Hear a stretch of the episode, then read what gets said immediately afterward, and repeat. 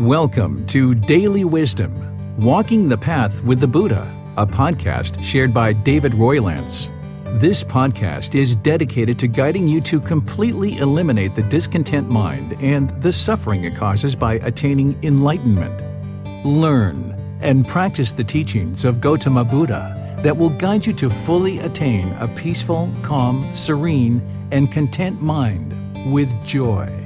To support this podcast, visit patreon.com forward slash support Buddha or visit buddhadailywisdom.com where you will discover a full range of courses, retreats, and online learning resources to assist you on the path to enlightenment.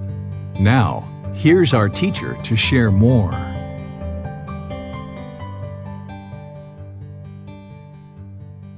Sawadee Hello and welcome to Daily Wisdom Walking the Path with the Buddha.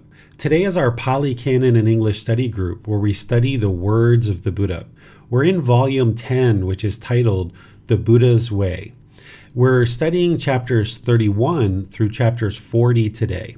And in re- reviewing these 10 chapters, I noticed that they are a little bit longer than normal. And there's one particular chapter, chapter 40, which is a very important teaching. It's called dependent origination. This is the highest ultimate truth of Gautama Buddha's teachings, where he explains why the mind experiences discontentedness in a very detailed fashion. And he explains why we're the mind is stuck in this cycle of rebirth. And this is such an important teaching to understand and it's the highest most ultimate truth of the buddhist teachings. So what i thought i would do is even though we normally do meditation as part of this class at the beginning i would like to not do our meditation today and just move right into actually studying the 10 chapters. So this will give us plenty of time to study each individual chapter including that last chapter 40 which is dependent origination because in order to get to the first stage of enlightenment and beyond, of course, someone would need to understand this teaching of dependent origination. The Buddha talks about it as important teaching as the most ultimate truth and that it's a required teaching just to be able to get to the first stage of enlightenment. There's a lot of other teachings that you would need to learn in order to get to the first stage of enlightenment as well, but you wouldn't be able to accomplish that without those teachings in this one as well. So I'd like to be sure that we spend a good amount of time studying it. We did study it in this program in volume 5 but that was quite a while ago, so that's why I would like to reserve our time to be able to study all the chapters today, including that one. So I'd like to welcome all of you, whether this is your first time joining or whether you've been joining us regularly, whether you're in Zoom, on Facebook, YouTube, on the podcast, whether you're listening to this in any of the methods that we replay. So I'd like to welcome all of you guys to our class, whether you're joining us for the first time or you've been joining us regularly welcome. We're going to be going right into actually studying the individual chapters. And Miranda is our moderator today. And those of you guys that are in Zoom, you can volunteer to actually read because the way that we do our class is a student will read the chapter. I will share teachings about that chapter and then open up to any questions that you guys have on the chapter. The idea is, is that you guys are studying these books prior to the class, but if you haven't studied prior to the class, it's okay because we're going to be reading them as part of the class. But if this is your first time joining, you might decide for the future to read the chapters prior to class. That way you'll get more benefit out of the actual class. So the way that you will ask questions is you can put those into Facebook, YouTube, or Zoom. Miranda will see that and then be sure your question gets asked during the class. But if you're in Zoom, you can electronically raise your hand and Miranda will call on you and you can ask any questions or follow up questions directly. So I'll just go ahead and turn things over to all of you and specifically Miranda so that we can go ahead and progress through our class today to proclaim stream entry to yourself. Householder. When the fivefold guilty dread is eliminated in the noble disciple, and he is possessed of the four limbs of stream entry, and has well seen and well penetrated the noble discipline by wisdom, he may, if he so aspires, himself proclaim thus of himself I am one who has cut off the doom of hell, of rebirth in the womb of an animal, in the realm of afflicted spirits, Cut off is the waste, the ill born, the downfall. A stream enterer am I, one not doomed to the downfall, assured, bound for enlightenment. Now, householder, What is the fivefold guilty dread that is eliminated in him? It is that guilty dread, householder, which he who kills causes in this same visible state as a result of his killing. it is that guilty dread about the life to come which he who kills causes. Also, that discontentedness and sadness which he experiences. By abstaining from killing, he causes no guilty dread in this same visible state, nor for life to come. He experiences no discontentedness and sadness. Thus, in him who abstains from killing, that guilty dread is eliminated. It is that guilty dread, householder, which he who takes what is not given causes in this same visible state, as a result of his taking what is not given. It is that guilty dread about the life to come, which he who takes what is not given causes, also that discontentedness and sadness which he experiences. By abstaining from taking what is not given, he causes no guilty dread in this same visible state, nor for the life to come. he experiences no discontentedness and sadness. Thus, in him who abstains from taking what is not given, that guilty dread is eliminated. It is that guilty dread, householder, which he who is a wrongdoer in sexual desires causes in this same visible state, as a result of his being a wrongdoer in sexual desires. It is that guilty dread about the life to come, which he who is a wrongdoer in sexual desires causes, also that discontentedness and sadness which he experiences. By abstaining from being a wrongdoer in sexual desires, he causes no guilty dread in this same visible state, nor for the life to come. He experiences no discontentedness and sadness. Thus, in him who abstains from being a wrongdoer in sexual desires, that guilty dread is eliminated. It is that guilty dread, householder, which he who tells lies causes in this same visible state as a result of his telling lies. It is that guilty dread about the life to come, which he who tells lies causes. Also, that discontentedness and sadness which, be ex- which he experiences. By abstaining from telling lies, he causes no guilty dread in this same visible state nor for the life to come, he experiences no discontentedness and sadness. Thus, in him who abstains from telling lies, that guilty dread is eliminated. It is that guilty dread, householder, which he who is under the influence of liquor fermented and distilled, and so given to heedlessness, substances that cause heedlessness, the guilty dread, which, as a result of these things, he causes in the same visible state, also about the life to come, also that discontentedness and sadness, these are not caused by him who abstains from occasions or places for taking liquor, fermented and distilled. Thus, in him who so abstains, that guilty dread is eliminated. These are the five guilty dreads that are eliminated. And what and of what four limbs of stream entry does he possess?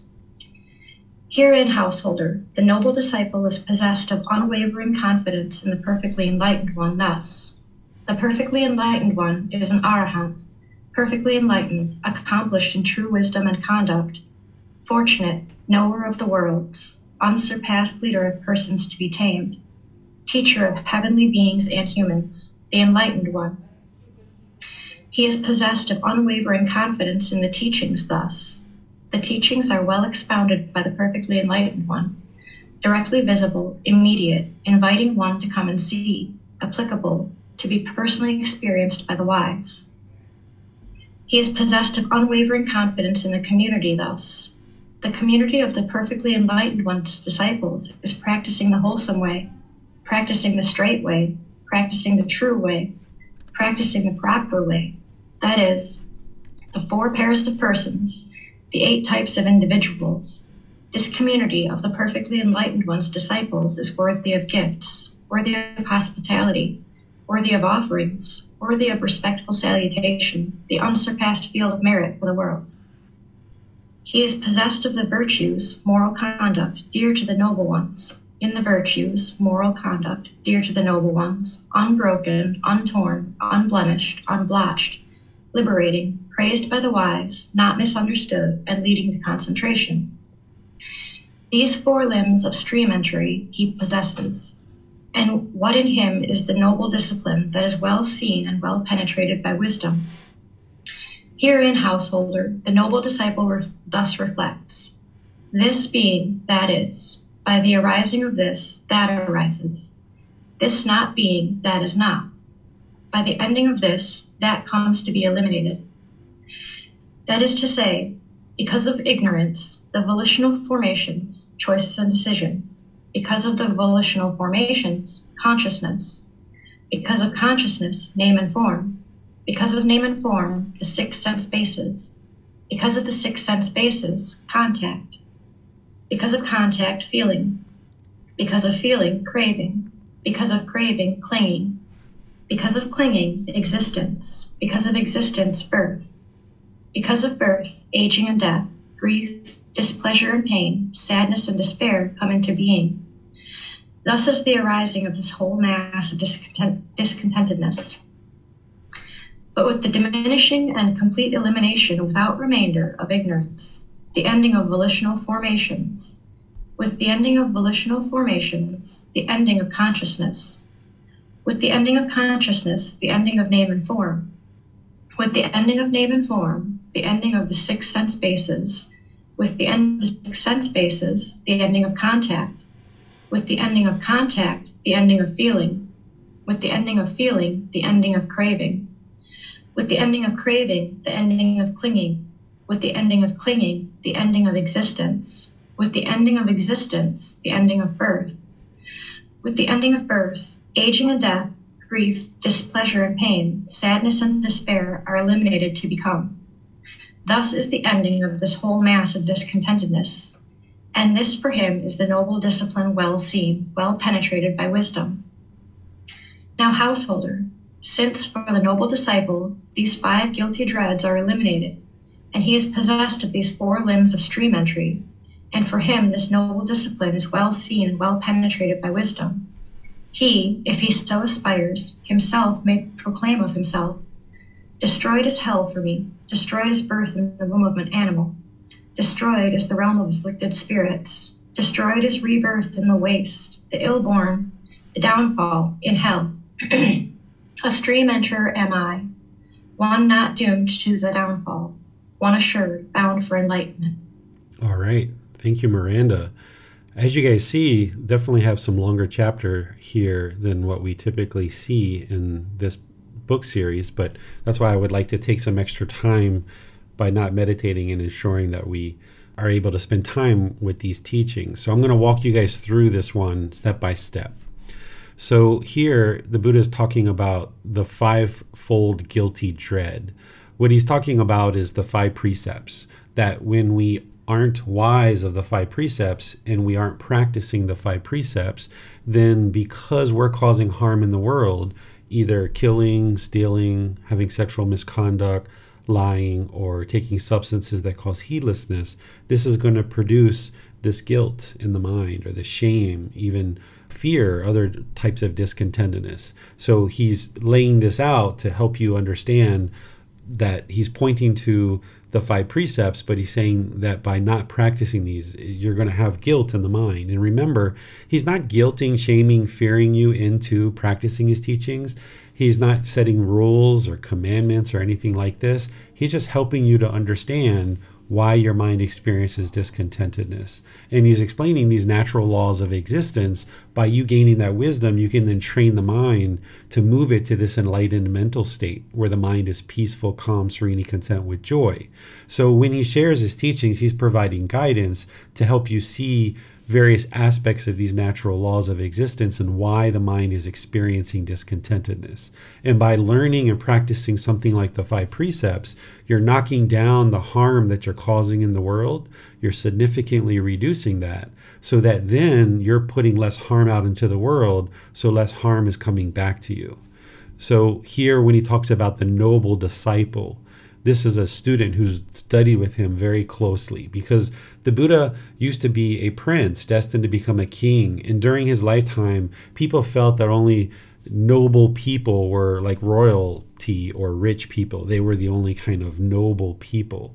But the Buddha kind of set this upside down on its head, where he taught people that even if you were born into a poor family or a disadvantaged family, you can still be noble. It doesn't matter where you were born. That's not what determines whether you're noble or not or whether you're wise or not. What really determines whether you're noble is if you have this wisdom. It's based on your actions, based on how you function in the world. You can be a better human being by learning this wisdom and practicing in such a way that you're not causing harm to others.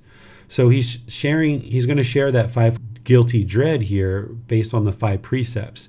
And then he's going to talk about the four limbs of stream entry. Stream entry is the first stage of enlightenment. There's various teachings you need to learn and develop and train the mind in order to put together as a practice in order to get to that first stage of enlightenment. But there's these four limbs that you would need to have these four limbs in order to get to stream entry. And there's other things as well besides these four limbs, but these are like the four things that are going to propel you towards the first stage of enlightenment. And remember, there's four stages the first, second, third, and fourth. There's the stream entry, there's once returner, non returner, and arahant. The mind is actually enlightened once you get to that stage of enlightenment called arahant. And that's where you've eliminated all the 10 fetters. The fetters are taints or pollutions of mind. In this first stage of enlightenment, you've only eliminated three of the fetters to get to this first stage. But you would need to have these four limbs or these four practices in order to get to that first stage of enlightenment. And then the Buddha is saying here, okay, you know, a person who's accomplishing this is essentially penetrated this noble discipline by wisdom. Everything's about cultivating wisdom because, as you're going to hear in dependent origination, the number one problem that an unenlightened being is encountering is ignorance or the unknowing of true reality. The reason why the mind keeps getting angry and sad and frustrated and irritated and all these other discontent feelings is because it has craving, desire, attachment. The mind is causing itself to be discontent. But someone that has unknowing of true reality or ignorance or misunderstanding or confusion, they don't understand why their mind's experiencing something like anger or sadness because they haven't penetrated the wisdom of this noble discipline. They don't understand the Four Noble Truths. They haven't deeply seen the truth in the Four Noble Truths to understand that it's their own craving, desire, attachment that's causing discontentedness. So it's wisdom that's antidoting the ignorance. And by you antidoting the ignorance with wisdom, now your mind can now start working to eliminate craving, desire, attachment, and you can start working to eliminate anger, hatred, and ill will, and move the mind to this enlightened mental state where it's completely peaceful, calm, serene, and content with joy.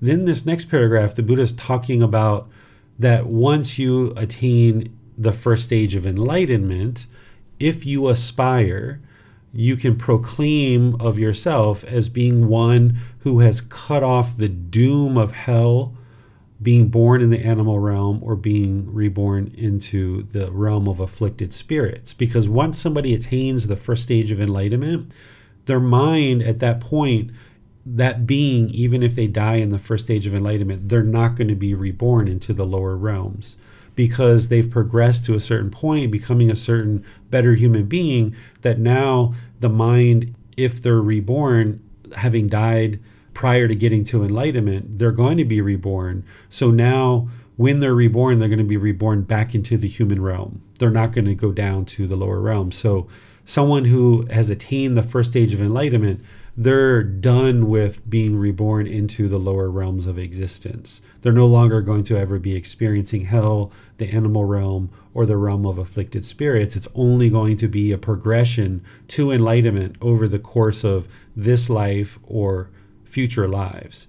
And when he talks about proclaim of himself, he's not talking about going out on the street corner and you know proclaiming to other people that you're a stream enter this would be arrogance or this would be conceit or pride.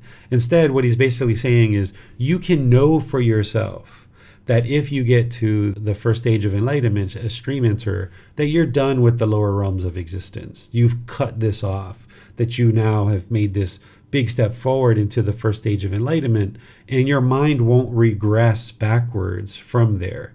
In that first stage of enlightenment, you'll have this significant diminishing of discontentedness, and things will be much more peaceful than they were when you were off this path, struggling to understand the natural laws of existence. But as you get to that first stage of enlightenment, you'll see this diminishing of discontentedness, but you're still going to be experiencing discontentedness because there's still pollution in the mind. But you're at least done with the lower realms of existence, and you've at least diminished discontentedness to a certain degree. Now, the goal is to continue to apply dedication, diligence, and effort to move the mind into the second, third, and ultimately the fourth stage of enlightenment, where the mind is enlightened and it's no longer experiencing any discontentedness whatsoever. So he's not suggesting you go out on the street corner and proclaim to others that you are in the first stage of enlightenment and even telling your life partner or your children or other people. There's no need to tell anybody. This is your practice, your own independent journey to enlightenment. And one of the things you need to do in order to get to enlightenment is eliminate conceit and eliminate arrogance and eliminate pride. So if you're going around as a stream enterer telling everyone that you're a stream enterer, then you've still got conceit, of course. And in order for you to get to the fourth stage of enlightenment where the mind's actually enlightened, you need to stop telling people all of that because it's just arrogance and pride and people are going to turn away from it. So now the Buddha talks about the five precepts, but he talks about them not with the illuminating language that he uses in the five precepts, where tomorrow Miranda is going to be sharing in our group learning program the five precepts. And if you haven't studied those with the words of the Buddha, or even if you have, it would be really wise to attend that class right here in the same place in Zoom. We're not going to be live streaming that tomorrow, but here in Zoom, you can learn the details of the words of the Buddha around the five precepts.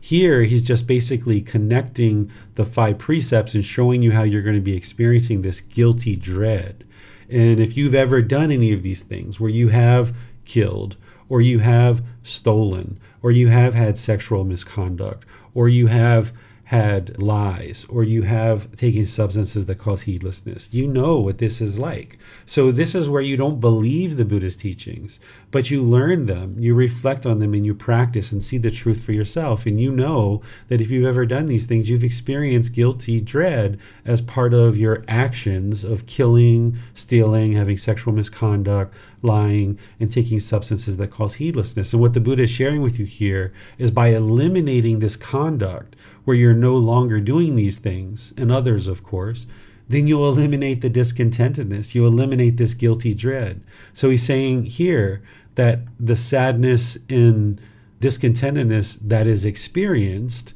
because of these things will actually be eliminated. That you'll no longer experience discontentedness and sadness because you've eliminated the actions that are causing these difficulties in the mind. So he talks about those five precepts there. Then he talks about the four limbs of stream entry.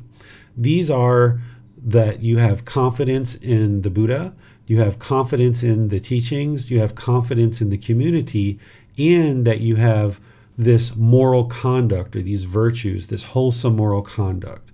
The way that you develop this confidence in the Buddha, the teachings, and the community is through learning, reflecting, and practicing the teachings. This isn't about blind faith or blind belief. The Buddha's teachings are to be examined, to investigate, to study, because with that learning, then you reflect on them and independently verify them for yourself. And then as you practice them, you start observing that the condition of the mind is gradually improving. So if you're just learning the Buddhist teachings for the first time, or you're just getting started, or you haven't penetrated the Buddhist teachings deeply enough that you have doubt, that's normal. That's very normal for somebody as they're progressing. And I say that that can be actually healthy. That if someone has some healthy skepticism and they're like, you know what, I don't know if the Buddhist teachings are the truth or not. Let me dig into this. Let me roll up the sleeves. Let me dig into this and see if his teachings are true or not. Come examine them. Come investigate them. Even the Buddha said this come examine my teachings right? So if you have doubt right now, it's okay. But the way that you eliminate that is not through blind belief or blind faith. Instead, you investigate the teachings. And as you investigate them, learning them, and practicing them, you'll see the condition of the mind gradually improve. So that's where you'll build and develop this unwavering confidence in the perfectly enlightened one that you will know with 100% certainty. My goodness, this man taught over 2,500 years ago. And here we are learning his teachings today, and we can see the truth in his teachings, how true they really are. And by learning and practicing them, we can see the condition of our mind improve where discontentedness is gradually diminishing. My goodness, this person was surely a fully perfectly enlightened Buddha because his teachings are timeless. They can apply back when he was alive and they apply today as well. And then that helps you to build your unwavering confidence in the actual teachings because you see them improving the condition of the mind. And then you gain this unwavering confidence in the community because if you've learned in a certain community through a certain teacher with certain resources, and all of us are contributing to support the development of these books and these classes, and people are moderating, people are donating funds to hold retreats, and people are sponsoring me and supporting me, and all these different things that our community brings together in order to have this community, and you are part of this community, and you observe that through learning the teachings within this community, the condition of your mind is gradually improving, you will have unwavering confidence in this community because you know that it's this community that is helping to benefit your mind. Of course, you're the one who's doing all the work. You're on this independent journey to improve the condition of the mind, but it's this community that you've found these resources and people are willing to contribute to developing and cultivating and nurturing this community so that this community can flourish. And slowly but surely, if you have any doubt about this community, that will gradually diminish as you observe that through learning the teachings here and practicing them that the condition of the mind is gradually improving. And then by you cleaning up your moral conduct which is what the buddha was talking about with the five precepts and other things like right intention right speech right action and so forth right livelihood by you cleaning up your moral conduct and causing less harm in the world then less harm is coming back to you. So, in that situation, by you cleaning up your conduct through learning the wisdom of the Buddhist teachings, you will then have the four limbs that are going to lead to stream entry. And of course, you need to learn the three universal truths, the Four Noble Truths, the Eightfold Path, the five precepts, the Brahma Viharas, the ten fetters, the extensive meditation training, all of these other things that you need to learn. But by cleaning up your moral conduct, this is an important aspect of getting to that first stage of enlightenment. And when the Buddha used to teach students, brand new students, the first thing he would teach them is the moral conduct. Because as long as you're killing or stealing or having sexual misconduct or lying or taking substances that cause heedlessness, you're actually working against yourself. Because as long as we're polluting the mind with something like substances, for example, how could we ever purify the mind and get to this better, improved condition of mind where the mind's peaceful, calm, serene, and content with joy if we're polluting the body and the mind with like a substance?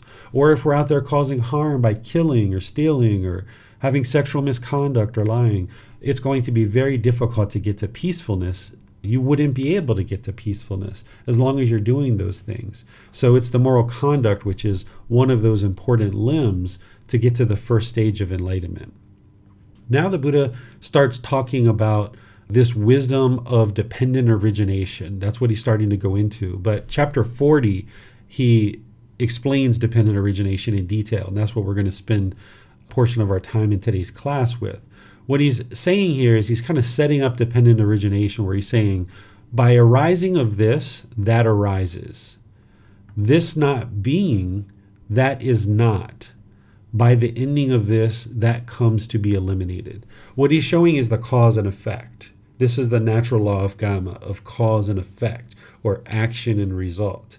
This is the whole basis of the natural law of karma and all the teachings that the Buddha shares, particularly this ultimate truth of dependent origination. So he's setting that up for you by helping you see that when you have this thing, then this occurs. This isn't dependent origination, but let me just give you an example that you can understand. When somebody's polite, that's the cause. The effect is you enjoy being around them.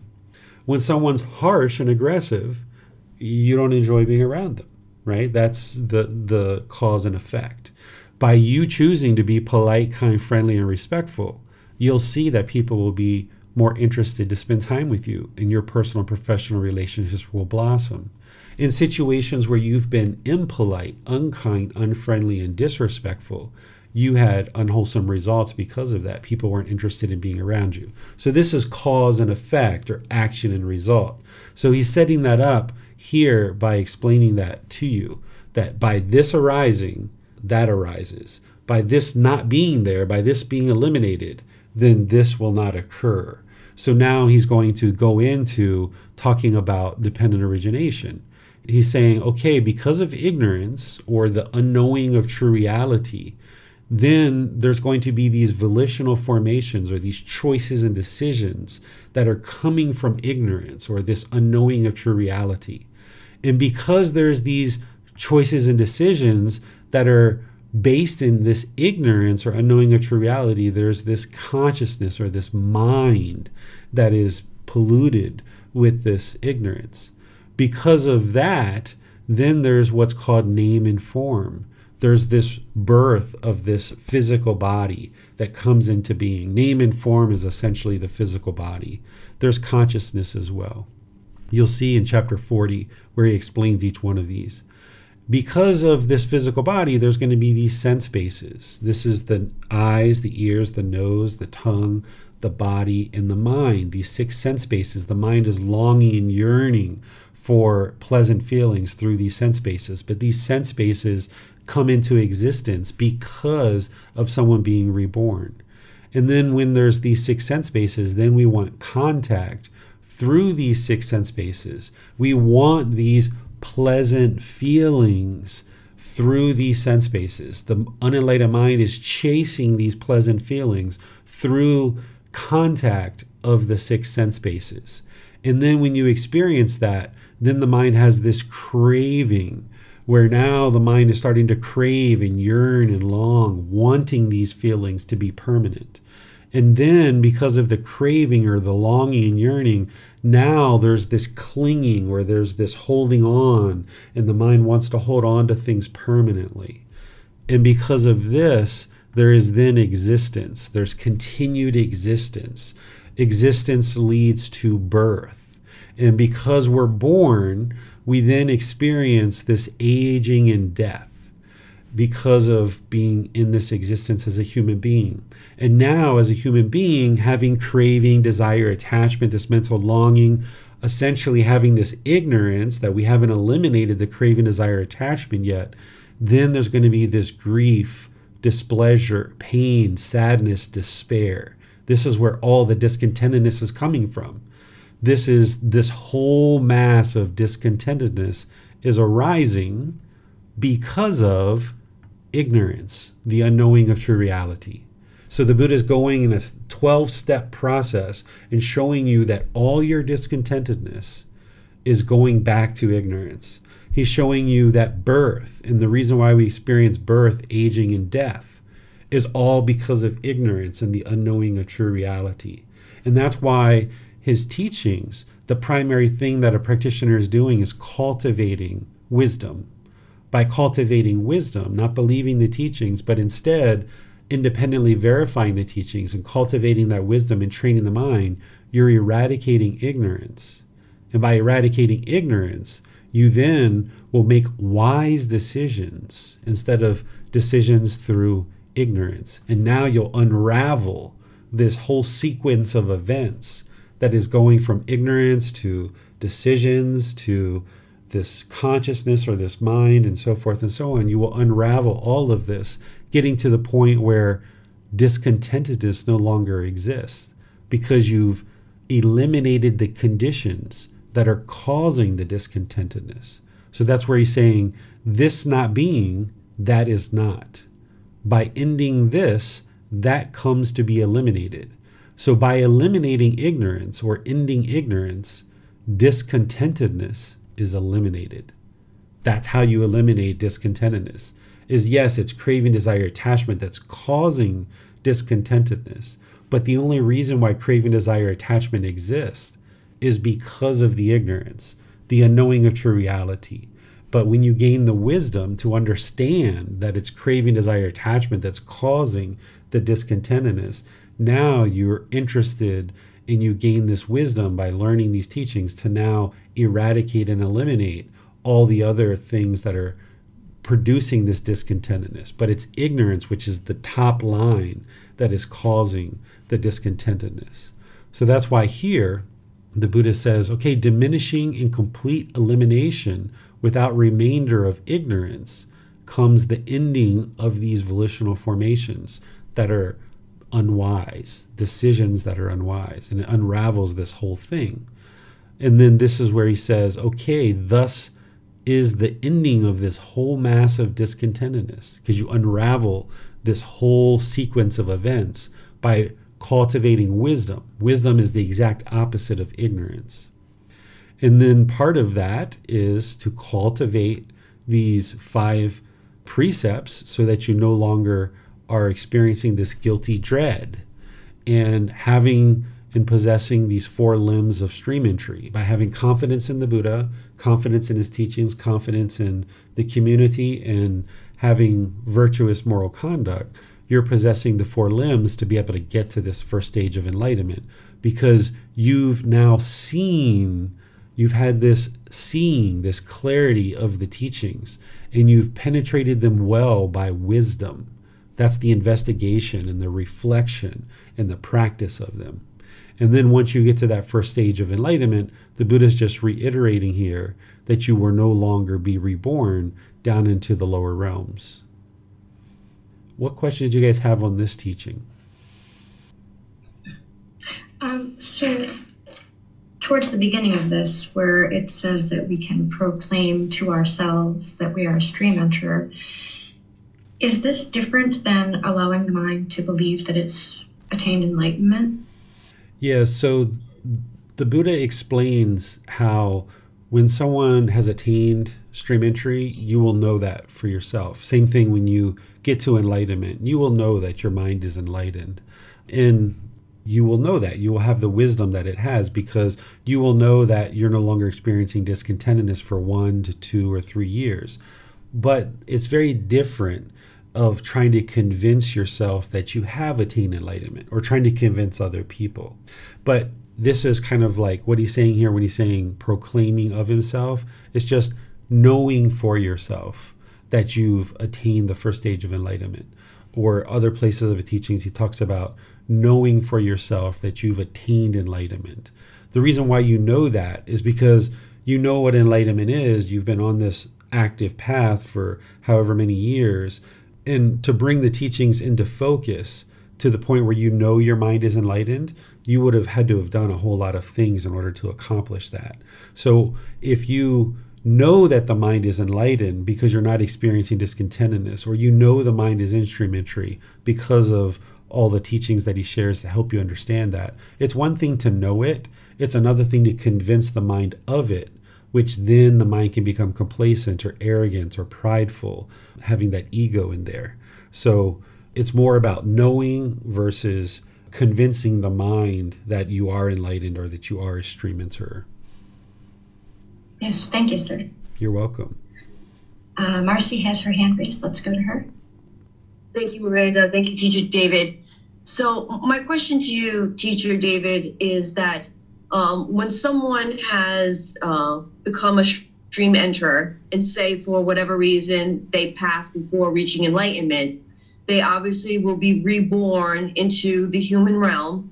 And at that moment in time, when they're reborn into the human realm, we'll have to kind of refine the path and all the learnings over again.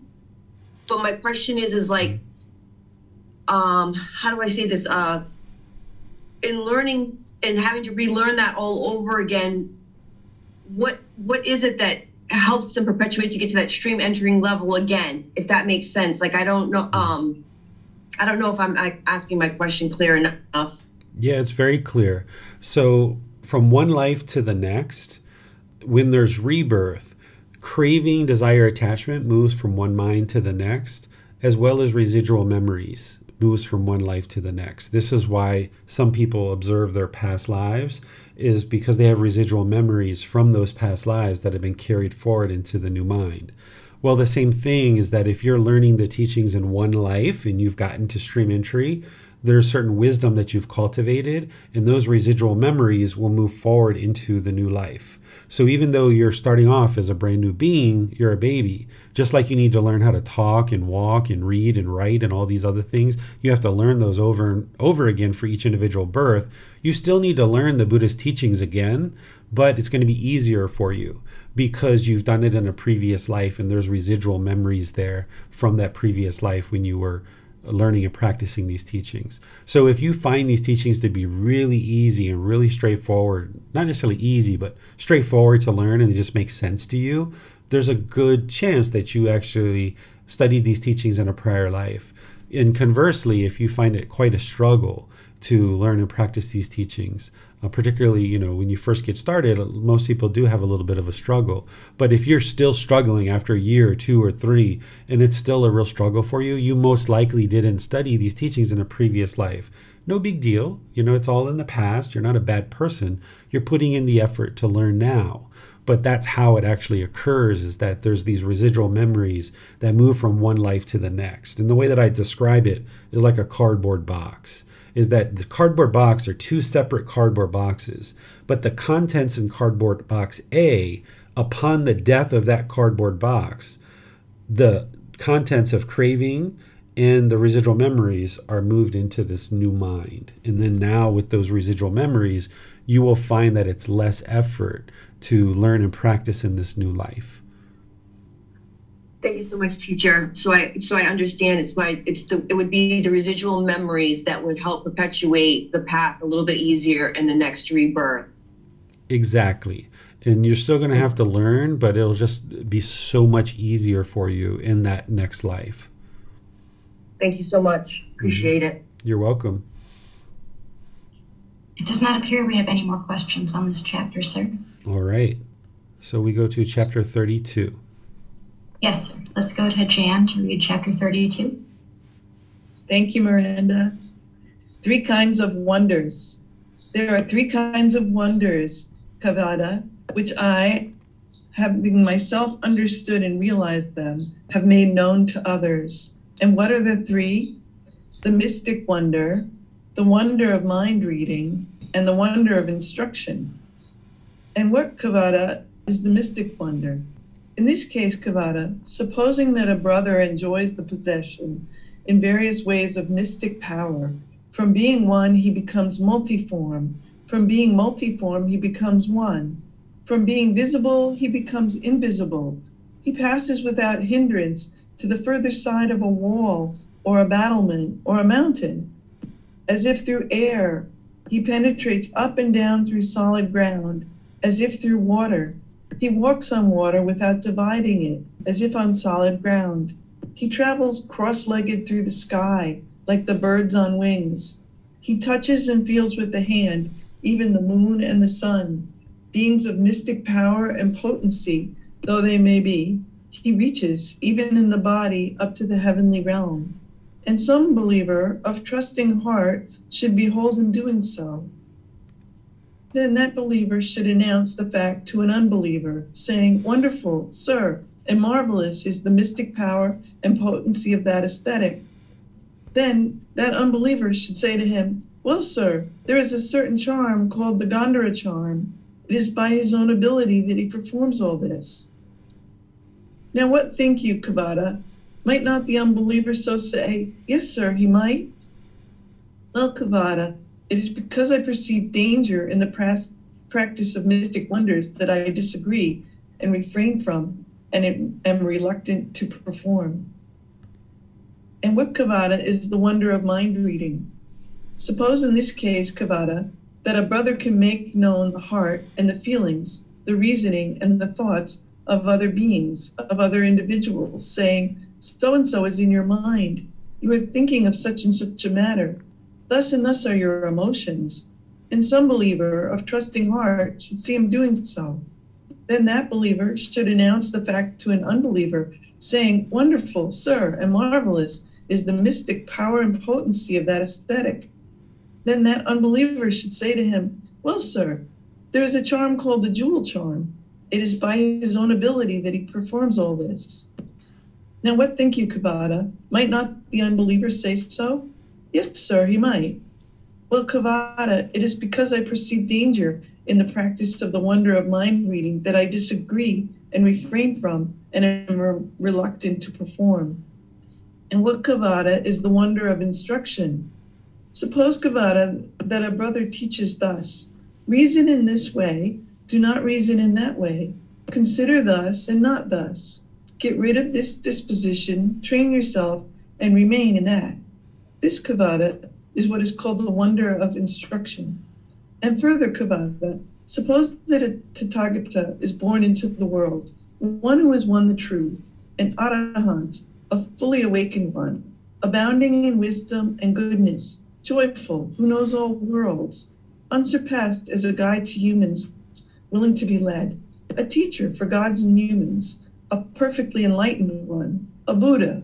He by himself thoroughly knows and sees, as it were, face to face, this universe, including the worlds above of the gods, the Brahmas and the Maras, and the world below with its ascetics and Brahmins, its princes and people, and having known it, he makes his wisdom known to others. The truth, lovely in its origin, lovely in its progress, lovely in its completion, does he proclaim, both in the spirit and in the letter. The higher life does he make known, in all its fullness and in all its purity.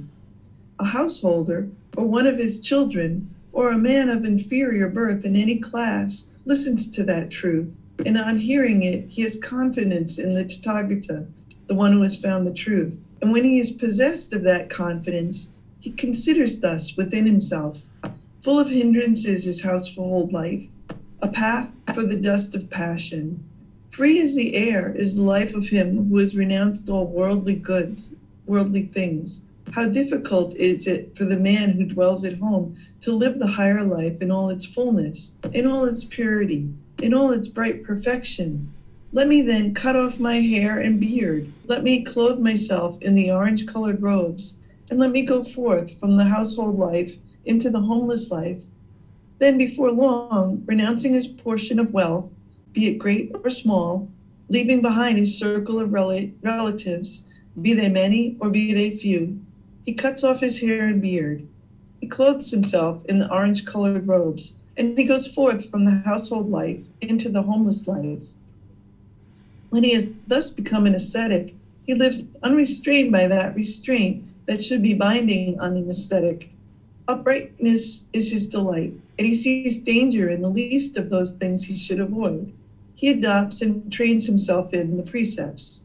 He encompasses himself with wholesome deeds in action and speech. Pure are his means of livelihood, wholesome is his conduct, guarded the door of his senses, mindful and self possessed, he is altogether joyful. And how, Kevaddha, is his conduct wholesome? In this Kevaddha, that the monk, putting away the killing of living beings, abandoning the destruction of life. The stick and the sword he has laid aside, and reluctant to roughness, and full of mercy, he resides compassionate and kind to all creatures that have life. Kevaddha, this is called the wonder of instruction. With his mind thus serene, made pure, translucent, cultured, free of evil, flexible, ready to act, firm and imper- imperturbable, unable to be upset or excited, calm, serene. He directs and bends down his mind to the wisdom of the destruction of the deadly floods. He knows as it really is. This is discontentedness. He knows as it really is. This is the cause of discontentedness.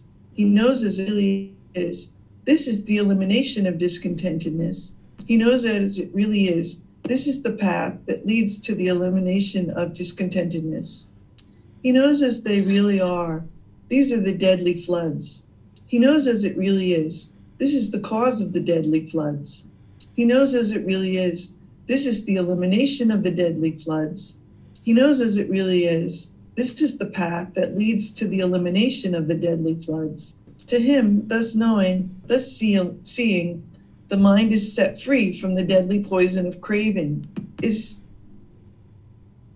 set free from deadly poison of anger, is set free from the deadly poison of ignorance, unknowing of true reality. In him, thus set free, there arises the knowledge of his liberation, and he knows rebirth has been destroyed, the holy life has been fulfilled. What has to be done, had to be done, has been accomplished. After this present life, there will be no beyond. Just Kevaddha, as if a mountain fastness in a mountain fastness, there were a pool of water, clear, translucent, and serene, and a man standing on the bank, and with eyes to see, should perceive the oysters and the shells, the gravels and the pebbles and the shoals of fish as they move about or lie within it. He would know. This pool is clear, transparent, and serene, and there within it are the oysters and the shells, the sand and gravel, and the shoals of fish are moving about or lying still. This Kevaddha is what is called the wonder of instruction. So these Kevaddha are the three kinds of wonders I have understood and realized myself and made known to others. All right. Thank you, Jan. As you guys see here, these chapters are much longer than we're normally studying, but this is great because you can see the real depth of the Buddha's teachings. Here, he's sharing these three kinds of wonders and essentially, what he's basically sharing is that he doesn't actually practice these first two, although he's aware of them and he knows that they exist because he experienced them for himself. He's actually practicing this wonder, this wonder of instruction and instructing people. He sees that to be the most important.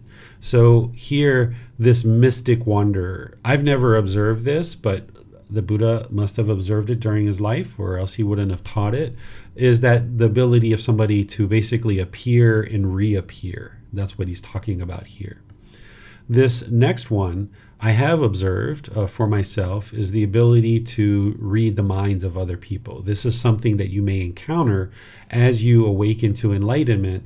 You might start having the ability to read uh, the mind of other people. And you shouldn't cling to that. You shouldn't hold on to that. You shouldn't try to make money with that, or you shouldn't try to have pride or arrogance or things like this because of that. But as your mind becomes less and less burdened and eliminate pollution of mind, you may experience the ability to actually read people's minds. But this isn't the purpose of this path. The purpose of this path is to get to liberation, to peace, to enlightenment, where the mind is no longer experiencing discontentedness. But just know along the way you might get to the point where you can read other people's minds and you know things that you're not really you know intended to know. And you that's why the moral conduct is so important that you practice that where you're not sharing things with people and you're not using it for financial gain. And the buddha is saying you know he's choosing not to practice this. He's saying that he disagrees and he's reluctant to actually perform this even though he knew it was possible. And even though he probably experienced that for a certain period of time as he was awakening, he no longer performs that because he knows that it's not helpful necessarily. But this wonder of instruction, this is like another way to talk about this is like a miracle of instruction, right? Being able to know these teachings as a Tathagata or as a Buddha a Buddha or a Tathagata is going to know these teachings inside and out, backwards, forwards. Their wisdom is going to be very deep, very profound, and they're going to be able to provide guidance to people in ways that others can't. And that's a real wonder. That's what the Buddha is actually practicing because by sharing these teachings into the world, and specifically, he starts talking about the Four Noble Truths because everything really comes back to the Four Noble Truths in one way or another that's what he's really practicing is this wonder of instruction. So, what questions do you guys have on this particular chapter? Um, it does not appear there are any questions at this time, sir. All right, so let's move on to chapter 33. One who is near to Nibbana, enlightenment. Monks, possessed of four qualities, a man is incapable of falling away he is near to nibbana, enlightenment. What are the four? Herein, a monk is perfect in virtue, practicing moral conduct. He is guarded as to the doors of the sense bases. He is moderate in eating. He is devoted to watchfulness. And in what way is a monk perfect in virtue? Herein, a monk is virtuous. He resides restrained with the restraint of the training guidelines. Perfect in the practice of right moral conduct, he sees danger in the slightest faults. He takes up and trains himself in the stages of training. Thus, a monk is perfect in virtue. And how is a monk guarded as to the doors of the sense bases? Herein, a monk, seeing a form with the eye, does not grasp at the general features or at the details. Since craving and aversion, evil, unprofitable states, might flow in upon one who resides with the sense basis of the eye uncontrolled, he applies himself to such control. He sets a guard over the sense base of the eye, and he get, attains control when he hears a sound with the ear, or with the nose smells an odor, or with the tongue tastes a flavor, or with the body touches a physical object, when the mind when with the mind he recognizes a mental object, he does not grasp at the general features or details. But since craving and aversion, evil, unprofitable states, might flow in upon one who resides with the sense base of the eye uncontrolled, he applies himself to such control he sets a guard over the sense base of the ear, nose, tongue, body, and mind and attains control. That is how a monk has the doors of the sense bases guarded. and how is a monk moderate in eating?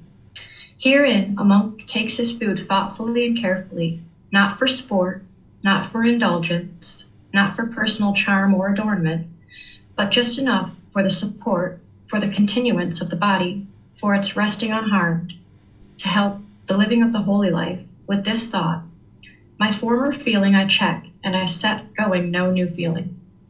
Thus maintenance shall be mine, blamelessness and comfort in life. Thus a monk is moderate in eating. And how is a monk devoted to watchfulness? By day, a monk walks up and down and then sits, thus purifying the mind of, of obstructive states. By night, for the first watch, he does likewise. In the middle watch of the night, lying on his right side, he takes up the lion posture, resting one foot on the other, and thus collected and composed, fixes his thoughts on rising up again. In the last watch of the night, at early dawn, he walks up and down, then sits, and so purifies the mind of obstructive states. That is how a monk is devoted to watchfulness. Possessed of these four qualities, a monk is incapable of falling away. He is near to nibbana, enlightenment. Thank you, Miranda. So the Buddha here is talking about four qualities that show that the being is close to enlightenment. And he discusses other qualities as well at other parts of his teachings. But here he's talking about practicing moral conduct, guarding the doors to the sense bases, eating in moderation, and being devoted to watchfulness. I think that all the Buddhist teachings are very clear and completely straightforward. But even with that, I will typically go through and teach each individual aspect of his teachings. But given the amount of content that we have to share in today's class, with this particular teaching, I'm just going to open up to any questions that you guys might have rather than go through this because I think that this one is really quite clear, as are all the other teachings. But I would like to just give you guys a chance to ask any questions that you might have on this one. Yes, sir. The only one that's sort of unclear to me is how can we today be devoted to watchfulness? Because we don't get up three times during the night, most of us, anyways. Mm-hmm. Um, so, how is this possible for us in today's way of living, sir? Sure. What the Buddha is actually talking about here is you know that when you're dozing off to sleep, where your mind is not quite alert, but it's not quite asleep either, there can be thoughts that kind of come up during that time. There can be unwholesome thoughts, evil thoughts. And what the Buddha is talking about here is what, being watchful over that.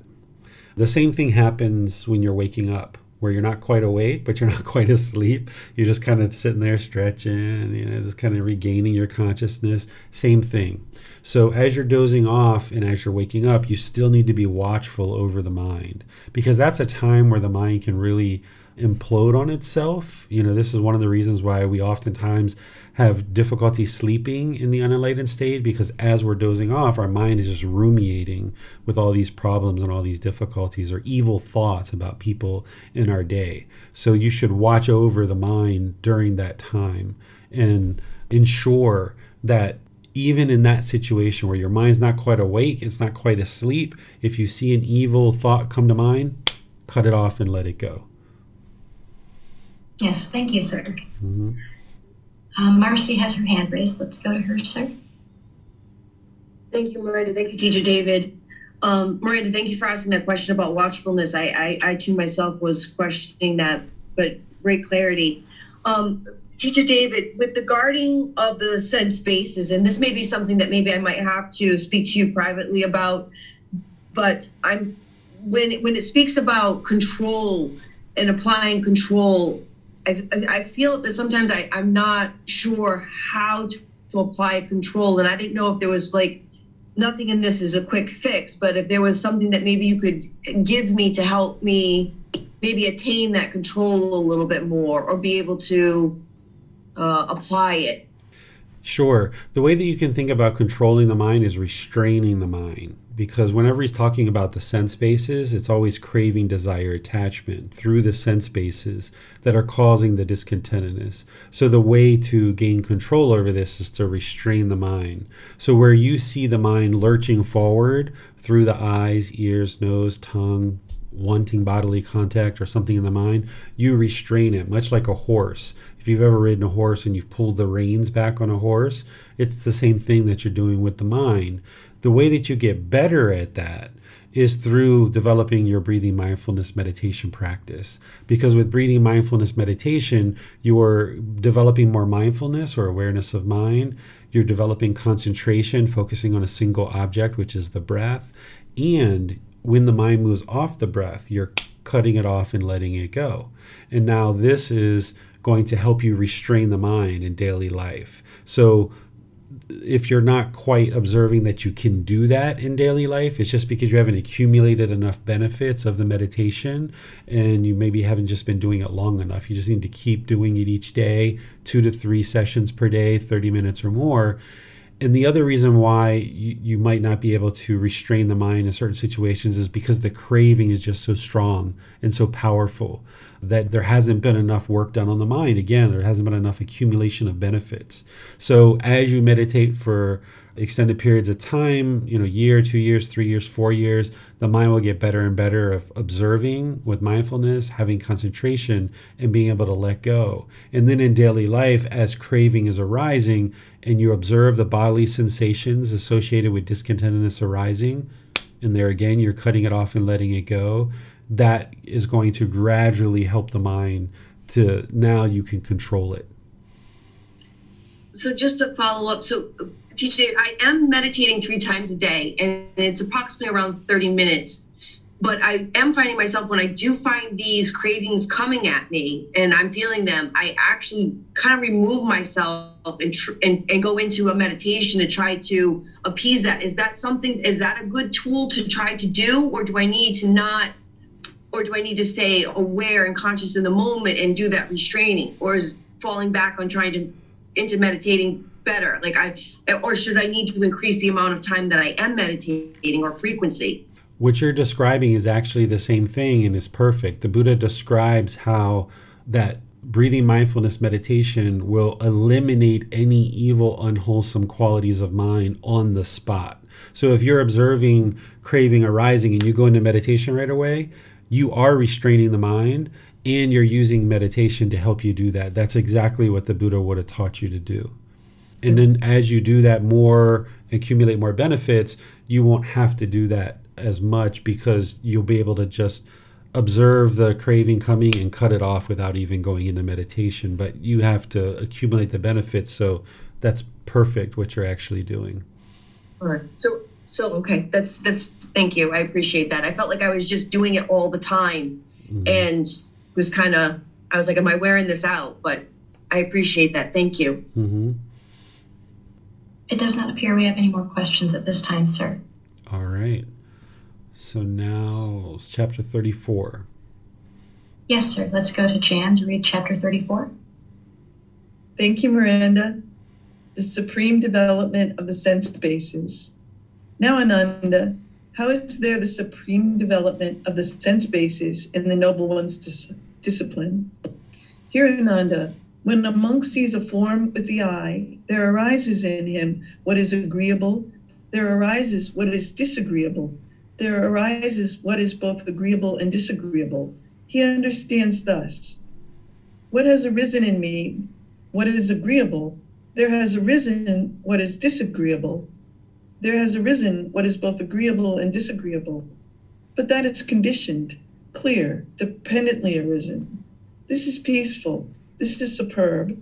That is equanimity. The agreeable that arose, the disagreeable that arose, and both the both agreeable and disagreeable that arose are eliminated in him, and equanimity is established. Just as a man with good sight, having opened his eyes, might shut them, or having shut his eyes, might open them, so too concerning anything at all, the agreeable that arose, the disagreeable that arose, and the both agreeable and disagreeable that arose are eliminated just as quickly, just as rapidly, just as easily, and equanimity is established. This is called in the Noble One's discipline the supreme development of the sense bases regarding the forms recognizable by the eye. Similar discourses were spoken in the case of hearing a sound with the ear, smelling an odor with the nose, tasting a flavor with the tongue, touching a physical object with the body, recognizing a mental object with the mind, though with different analogy as the following sound, just as a strong man might easily snap his fingers, odor, just as raindrops on a slightly sloping ro- lotus leaf roll off, flavor, just as a strong man might easily spit out a bowl of spit collected on the tip of his tongue. Physical objects, just as a strong man might extend his flexed arm or flex his extended arm. Mental objects, just as if a man were to let two or three drops of water fall onto an iron plate heated for a whole day, they would quickly vaporize and vanish. All right. Thank you, Jan. So here, the Buddha is talking about how once you develop the sense bases really well and you do what he was talking about in the previous chapter of restraining the mind, you eventually get to the point where there no longer is this agreeable and disagreeable contact. In the unenlightened mind, if there's something agreeable that is experienced through the six sense bases, you will have pleasant feelings. In the unenlightened mind, where there's disagreeable contact through the six sense bases, you will have painful feelings. But as you progress to enlightenment, and by the way, the Buddha is explaining that right here.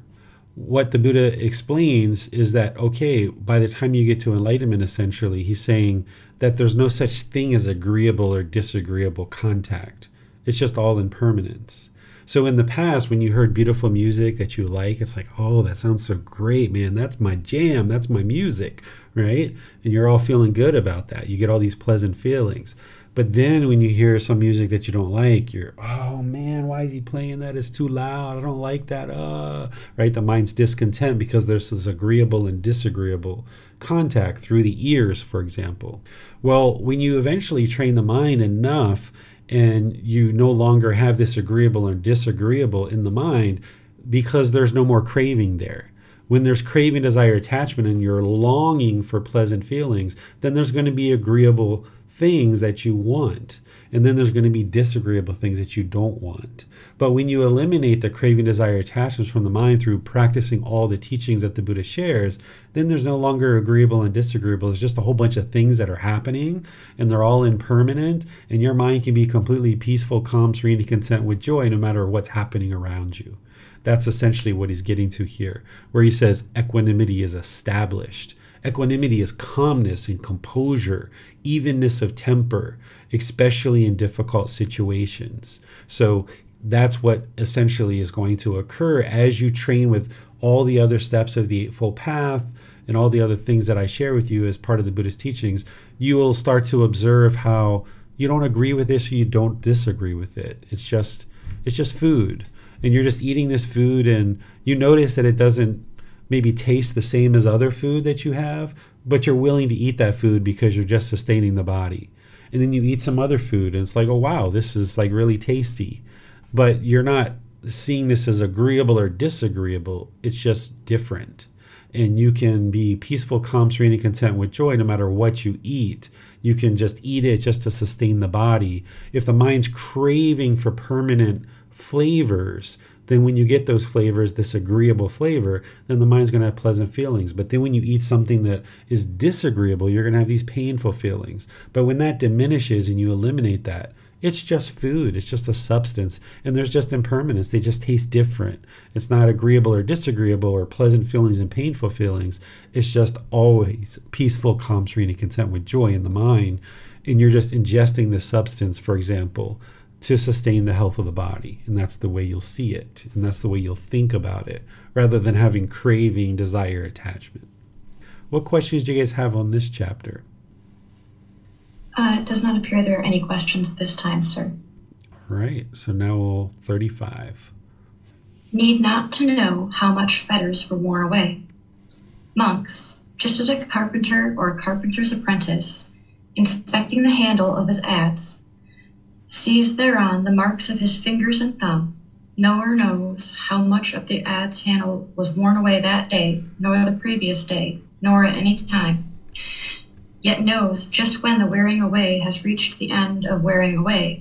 Even so, monks, a monk uh, intent upon making, become known not to what extent the fetters were worn away that day, nor the previous day, nor at any time yet knows just when the wearing away has reached the end of wearing away. All right. Thank you, Miranda. So here, this adze, or however it's pronounced, I don't even know how to pronounce it. It's basically a long handle with uh, this metal, you know, implement that you kind of use for digging and chopping. Think about an axe. It's not an axe, but you know, think about an axe or a hammer or something like this. And the Buddha is using this analogy saying that each day you use this tool, you don't know how much wood you've worn away on this handle. Just like you don't know how much fetters, how much of this pollutions of mind you've worn away on a particular day. But if you use that tool long enough, you will get to a certain point where it's like, yeah, I've worn down this handle. I need to replace the handle. And the same thing is that when you get to the end of eliminating certain fetters, you will know that you've eliminated those fetters because you'll see how the mind functions differently without having those fetters in the mind. That when that pollution is gone, you will know, okay, it's gone. I no longer have ill will because you haven't had anger, hatred, or ill will for one year or two years. There just hasn't been any anger whatsoever arise in the mind. You'll know it's completely gone but each day leading up to that, you won't know how much of the anger that you've eliminated. And this is where sometimes people can kind of get frustrated. They think they're not progressing because they're trying to figure out how much did I progress today? How much did I progress this week? How much did I progress this month? And you get kind of frustrated because you see anger arise and you're like, oh, I don't want to deal with that anger. Why did it arise? I thought I was making progress. Well, you can't observe how much incremental progress you're making throughout your days and weeks and months. But once the ill will is gone, for example, you'll know that it's completely gone. So that's what the Buddha is basically saying here is that, you know, essentially he doesn't say this part, but what I'll say to you is stay focused on the goal, stay focused on the objective. You are wearing away the ill will, for example. If you're doing loving kindness meditation and you're practicing loving kindness in daily life, you are wearing away the ill will, but you're just not going to be able to see how much in this incremental improvements. But you'll know when it's completely gone, and that's where you'll really thank yourself for having done all that work. Questions on this chapter? It does not appear we have any questions at this time, sir. All right. We'll go to the next chapter. Yes, sir. Let's go to Jan to read chapter 36. Thank you, Miranda. The Tathagata is the one who shows the way. The Brahmin, Ganaka Moggallana, asked the perfectly enlightened one, when Master Gautama's disciples are thus advised and instructed by him, do they all attain Nibbana, the ultimate goal, or do some not attain it? When Brahmin, they are thus advised and instructed by me, Some of my disciples attain Nibbana, the ultimate goal, and some do not attain it. Master Gautama, since Nibbana exists and the path leading to Nibbana exists, and the Master Gautama is present as the guide, what is the cause and reason why, when Master Gautama's disciples are thus advised and instructed by him, some of them attain Nibbana, the ultimate goal, and some do not attain it? As to that, Brahmin, I will ask you a question in return. Answer it as you choose. What do you think, Brahmin? Are you familiar with the road leading to Rajagaha? Yes, Master Gautama, I am familiar with the road leading to Rajagaha. What do you think, Brahmin? Suppose a man came who wanted to go to Rajagaha, and he approached you and said, Venerable sir, I want to go to Rajagaha. Show me the road to Rajagaha. Then you told him, Now, good man, this road goes to Rajagaha. Follow it for a while, and you will see a certain village. Go a little further, and you will see a certain town.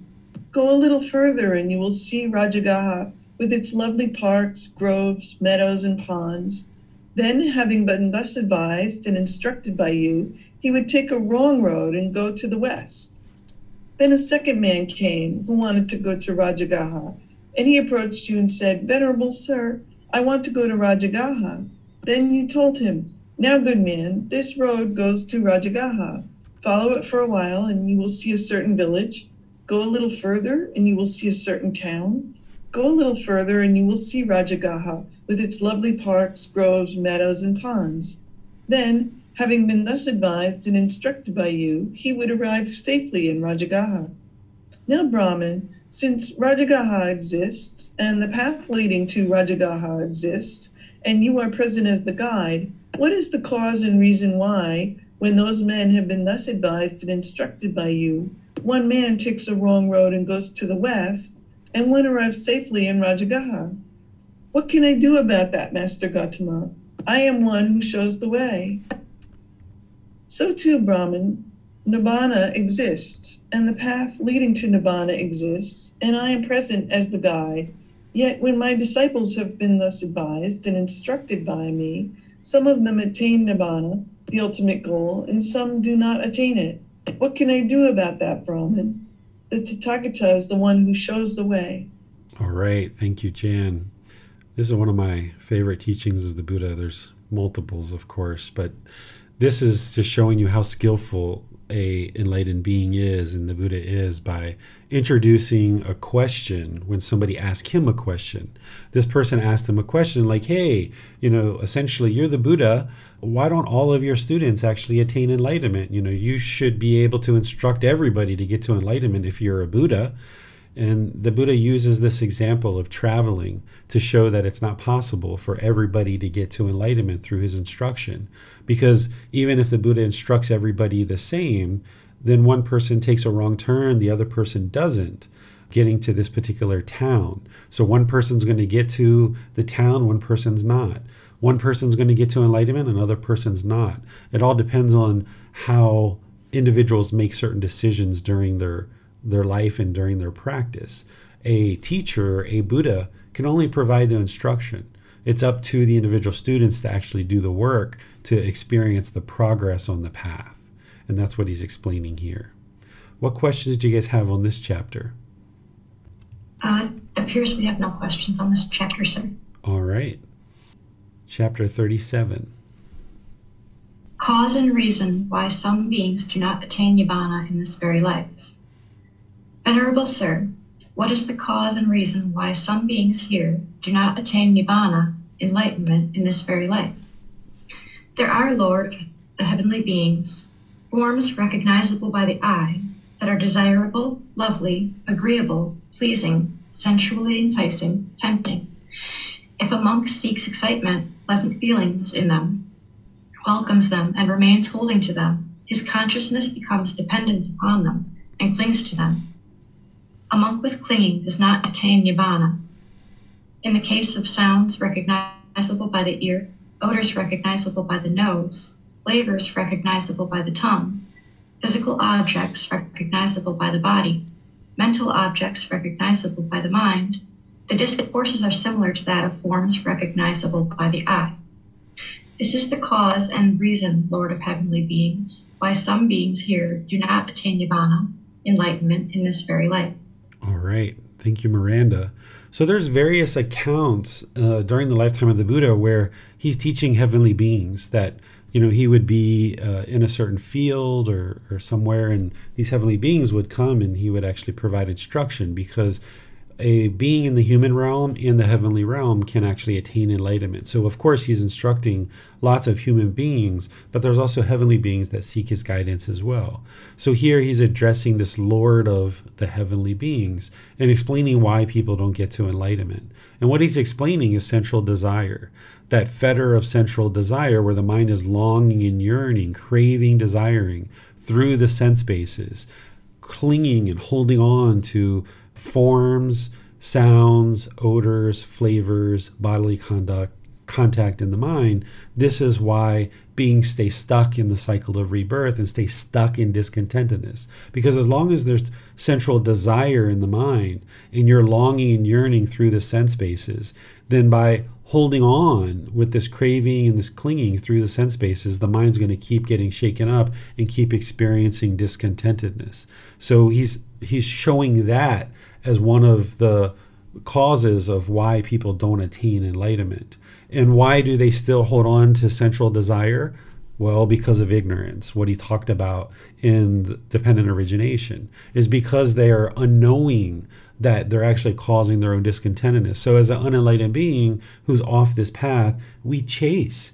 We chase after the objects of our affection, just like a prey animal chases a prey a predator is chasing a prey. So a, a mountain lion is chasing a rabbit, or a lion is chasing a gazelle just chasing and chasing and chasing. That's what's going on in the human mind is we're chasing that new pair of shoes. We're chasing more money. We're chasing a more beautiful husband or wife or a more uh, a higher income or a better job or a bigger house or a newer cell phone or some clothes or something right? The mind's just chasing chasing chasing chasing thinking that this is going to fulfill our mind. This is going to give us lasting satisfaction somehow but it never does. It just gives us temporary pleasant feelings. That's all we get. And then those ultimately are unsatisfying because eventually those temporary pleasant feelings wear off and you're right back to the painful feelings again. But we don't understand that it's sensual desire and this craving, yearning, and longing through the sense bases because of the ignorance and the unknowing of true reality. This is why beings don't attain enlightenment. Questions on this chapter? Yes, sir. On Zoom, Unya asks, Sir, how did the Buddha know the way to communicate with each student?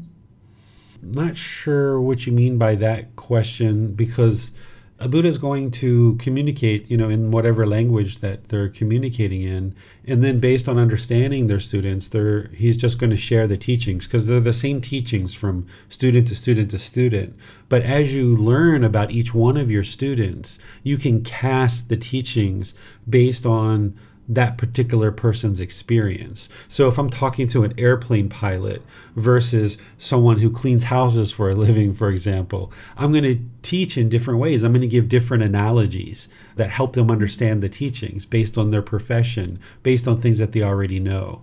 If I'm talking to someone who's a parent versus someone who's not a parent, I'm going to be speaking in different ways, but it's the same underlying teachings, just casting it in a certain light based on the experiences that people have because one of the ways to teach somebody these teachings is to help them see the truth based on things that they already know. If they already know something to be the truth and they've already seen it in the world themselves, then if you just show them how these teachings are explaining that same thing, then it helps them. So, for example, the Buddha teaches that these teachings to get to enlightenment, it's gradual training, gradual practice, leads to gradual progress. So, one of the analogies that I will use is like an IV, you know, the drip of an IV, because most people have been hooked up to an IV at one point in time, and they know that that slow drip is what brings and restores health back to the body from the IV. But some people haven't experienced an IV or they, they haven't really observed that about an IV. So there might be other examples that I can use in their life to help them see that. So I think that gets to the heart of your question, but I'm not sure. Feel free to ask a follow up if you have one. Yes, sir. There seems to be no other questions at this time. All right, so we go to chapter 38. Yes, let's go to Jan to read chapter 38, sir. Thank you, Miranda. No desire for the nutriment, one attains enlightenment. If monks, there is no desire for the nutriment edible food, or for the nutriment contact, or for the nutriment of volitional formations, choices and decisions, or for the nutriment consciousness, if there is no excitement, if there is no craving, consciousness does not become established there and come to growth. Where consciousness does not become established and come to growth, there is no development of name and form. Where there is no development of name and form, there is no growth of volitional formations, choices, decisions. Where there is no growth of volitional formations, there is no production of future renewed existence. Where there is no production of future renewed existence, there is no fu- future birth, aging, and death. Where there is no future birth, aging, and death, I say that is without sorrow, anguish, and despair. Suppose, monks, there was a house, a hall with a peaked roof, with windows on the northern, southern, and eastern sides. When the sun rises, a beam of light enters through the, a window. Where would it become established? On the western wall, venerable sir. If there were no western wall, where would it become established? On the earth, venerable sir. If there were no earth, where would it become established? On the water, venerable sir. If there were no water, where would it become established? It would not become established anywhere, venerable sir. So, too, monks, if there is no desire for the nutriment edible food, for the nutriment contact, for the nutriment of volitional formations, for the nutriment consciousness, consciousness does not become established there and come to growth. Where consciousness does not become established and come to growth, there is no development of name and form. Where there is no development of name and form, there is no growth of volitional formations. Where there is no growth of volitional formations, there is no production of future renewed existence. Where there is no production of future renewed existence, there is no fu- future birth, aging, and death. Where there is no future birth, aging, and death, I say that is without sorrow, grief, and despair. All right. Thank you, Jan. So, here, along with other teachings of the Buddha, you understand that the whole reason why we experience death or sickness or aging is because we were born as long as we're born into existence, we're going to experience sickness, aging, and death because of impermanence, the constant change of this physical body. This physical body can't be permanently healthy, it can't be permanently youthful, it can't be permanently in existence. We have to die. Everything else in life is optional, but there's one thing that's not optional is death. Every single being has to die. It's a requirement. There's no way that you can have eternal life because this physical body is impermanent. So we're going to experience sickness, aging, and death as long as we're born. We're going to experience these things. The goal of this path to enlightenment is to eliminate discontentedness. And to eliminate discontentedness is to eliminate craving, desire, attachment. Once you've eliminated craving, desire, attachment, then you've eliminated discontentedness, which you've also eliminated the cycle of rebirth. You're no longer going to be reborn in the cycle of rebirth. And the way that you do that is by eliminating the nutriment or this craving or this desire, this wanting. So we might have certain craving and desire, this wanting of certain food. We might have a certain craving, desire, attachment for contact.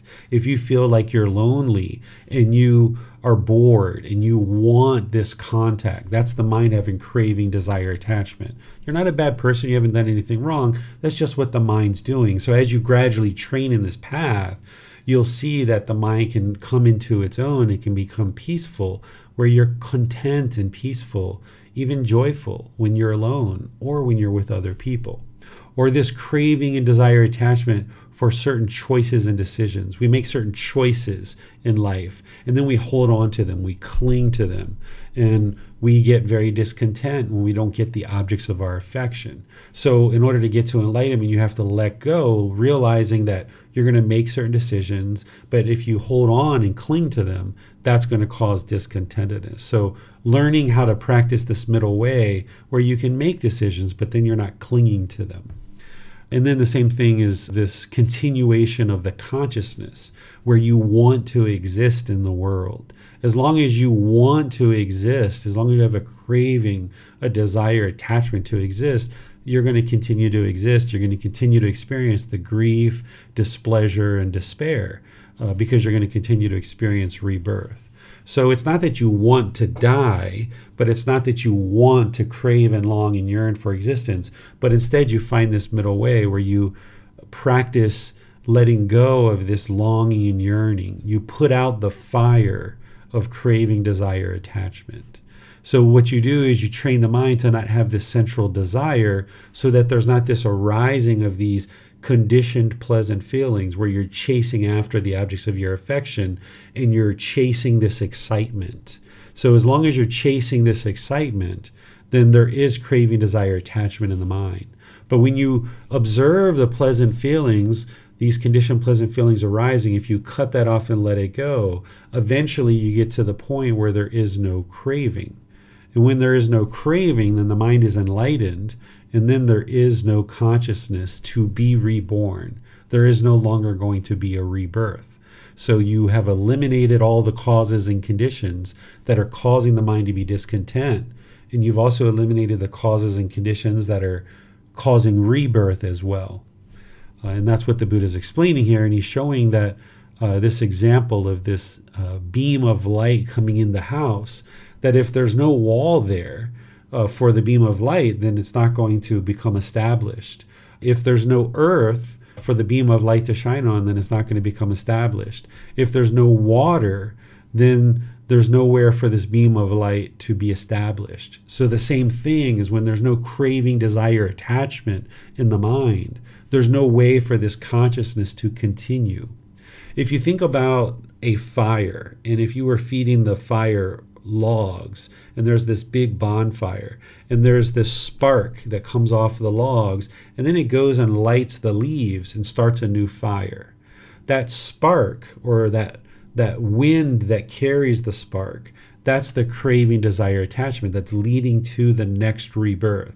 It's leading to the next fire. That when you keep feeding this fuel to the fire and it's throwing off sparks that wind carries the spark and it lights a new fire. Now we've got a new fire. But when you put out the fire, you're no longer feeding it fuel. You stop arguing. You stop being discontent. You stop craving and yearning and longing for things. When you're no longer feeding it fuel, then this fire gets extinguished and there's no spark to light the next fire. There's no rebirth because you've now extinguished the causes and the conditions that's throwing off these sparks. So that's what this path is about is eliminating craving, anger, and ignorance or the unknowing of true reality. Because by doing that, then there won't be this spark to light the next fire or the next light or the next life. Questions on this chapter? It does not appear we have any questions at this time, sir. All right, so we'll go to chapter 39. Dependent origination. When this exists, that comes to be. With the arising of this, that arises. When this does not exist, that does not come to be. With the elimination of this, that ceases. All right. Thank you, Miranda. So, this isn't the dependent origination, the full dependent origination. This is kind of an introduction to dependent origination because the next chapter is dependent origination. This is just helping you to kind of set up what it is the Buddha is going to talk about in dependent origination, which is that cause and effect that I talked about earlier. That when this exists, that comes to be. With the arising of this, that arises. But then, likewise, when this doesn't exist, that doesn't come to be. With the elimination of this, that ceases. So you're uh, starting to understand and get introduced to this causality this cause and effect or action and result. That's what the Buddha is introducing to you here, as now he's getting ready to explain to you true dependent origination in its entirety. Any questions on this? Uh, we don't have any questions on this chapter, sir. All right, so now we're at dependent origination. This is the highest ultimate truth of the Buddhist teachings that is going to explain to you discontentedness and why you experience discontentedness and why you keep experiencing the cycle of rebirth being born over and over again. Yes, sir. Let's go to Jan to read chapter 40. Thank you, Miranda. Dependent origination as the law of nature. Monks with ignorance, unknowing of true reality as condition, volitional formations, choices, decisions come to be. With volitional formations as conditions, consciousness. With consciousness as condition, name and form. With name and form as condition, the six sense bases. With the six sense bases as condition, contact. With contact as condition, feeling with feeling as condition, craving, with craving as condition, clinging, with clinging as condition, existence, with existence as condition, birth, with birth as condition, aging and death, sorrow, grief, pain, displeasure, and despair come to be. Such is the cause of this whole mass of discontentedness. And what monks is aging and death? The aging of the various beings in the various orders of beings, they're growing old, brokenness of teeth, grayness of hair, wrinkling of skin, decline of vitality, degeneration of the sense bases.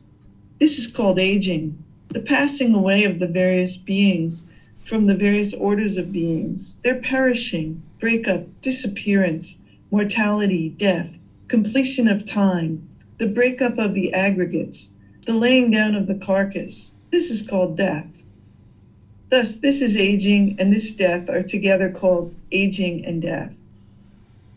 With the arising of birth, there is the arising of aging and death. With the elimination of birth, there is the elimination of aging and death.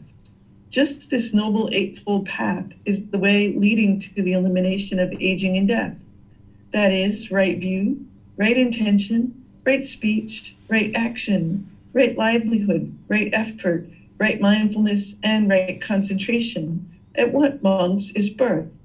The birth of the various beings into the various realms of beings, their being born, descended into the world, production, the coming together of the aggregates, the obtaining of the sense bases. This is called birth. With the arising of existence, there is the arising of birth. With the elimination of existence, there is the elimination of birth. This noble eightfold path is the way leading to the elimination of birth. That is, right view, right intention, right speech, right action, right livelihood, right effort, right mindfulness, and right concentration. And what, monks, is existence? There are these three kinds of existence sense sphere existence, six sense bases, form sphere existence, form realms, and formless sphere existence, formless realms. This is called existence. With the arising of clinging, there is the arising of existence. With the elimination of clinging, there is the elimination of existence. This noble eightfold path is the way leading to the elimination of existence. That is, right view, right intention, right speech, right action, right livelihood, right effort, right mindfulness, and right concentration. And what monks is clinging? There are these four kinds of clinging clinging to sensual pleasures, clinging to views, clinging to rules and vows, clinging to a notion of self. This is called clinging. With the arising of craving, there is the arising of clinging. With the elimination of craving, there is the elimination of clinging. This noble eightfold path is the way leading to the elimination of clinging. That is, right view, right intention, right speech, right action, right livelihood, right effort, right mindfulness, and right concentration. And what monks is craving? There are these six classes of craving craving for forms, craving for sounds, craving for odors, craving for flavors, craving for physical objects, craving for mental objects. This is called craving. With the arising of feeling, there is the arising of craving. With the elimination of feeling, there is the elimination of craving. This Noble Eightfold Path is the way leading to the elimination of craving. That is, right view, right intention, right speech, right action, right livelihood, right effort, right mindfulness, and right concentration. And what monks is feeling? There are these six classes of feeling feeling born of eye contact, feeling born of ear contact, feeling born of, born of nose contact, feeling born of tongue contact, feeling born of bodily contact, feeling born of mind contact. This is called feeling. With the arising of contact, there is the arising of feeling. With the elimination of contact, there is the elimination of feeling. This Noble Eightfold Path is the way leading to the elimination of feeling. That is, right view, right intention, right speech, right action, right livelihood, right effort, right mindfulness, and right concentration. And what monks is contact? There are these six classes of contact eye contact, ear contact, nose contact, tongue contact, body contact, mind contact. This is called contact. With the arising of the six sense bases, there is the arising of contact. With the elimination of the six sense bases, there is the elimination of contact. The Noble Eightfold Path is the way leading to the elimination of contact. That is, right view, right intention, right speech, right action, right livelihood, right effort, right mindfulness, and right concentration. And what monks are the six sense bases? The eye base, the ear base, the nose base, the tongue base, the body base, the mind base. These are called the six sense bases. With the arising of name and form, there is the arising of the six sense bases. With the elimination of name and form, there is the elimination of the six sense bases. This Noble Eightfold Path is the way leading to the elimination of the six sense bases. That is, right view, right intention, right speech, right action, right livelihood, right effort, right mindfulness, and right concentration. And what monks is name and form? Feeling, perception, choices, decisions, contact, consciousness. This is called name. The four great elements and the form derive from the four great elements. This is called form. Thus, this name and this form are together called name and form. With the arising of consciousness, there is the arising of name and form. With the elimination of consciousness, there is the elimination of name and form. This Noble Eightfold Path is the way leading to the elimination of name and form. That is, right view, right intention, right speech, right action, right livelihood, right effort, right mindfulness, and right concentration. And what monks is consciousness? There are these six classes of consciousness eye consciousness, ear consciousness, nose consciousness, tongue consciousness, body consciousness, and mind consciousness. This is called consciousness. With the arising of volitional formations, choices, and decisions, there is the arising of consciousness. With the elimination of volitional formations, there is the elimination of consciousness. This Noble Eightfold Path is the way leading to the elimination of consciousness.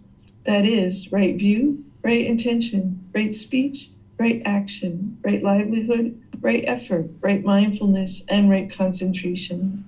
And what monks are volitional formations? There are these three kinds of volitional formations, choices, decisions the bodily volitional formation, the verbal volitional formation, the mental volitional formation. These are called the volitional formations. With the arising of ignorance, unknowing of true reality, there is the arising of volitional formations. With the elimination of ignorance, there is the elimination of volitional formations. Just this noble, noble Eightfold Path is the way leading to the elimination of volitional formations.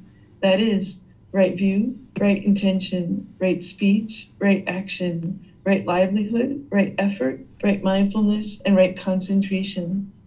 When monks, a noble disciple thus understands the condition, thus understands the cause of the condition, thus understands the elimination of the condition, thus understands the way leading to the elimination of the condition, he is then called a noble disciple who is accomplished in view, who is accomplished in vision, who has arrived at these true teachings, who sees these true teachings, who possesses a trainee's wisdom, who possesses a trainee's true wisdom, who has entered the stream of the teachings, a noble one with penetrative wisdom, one who stands squarely before the door to the deathless enlightenment.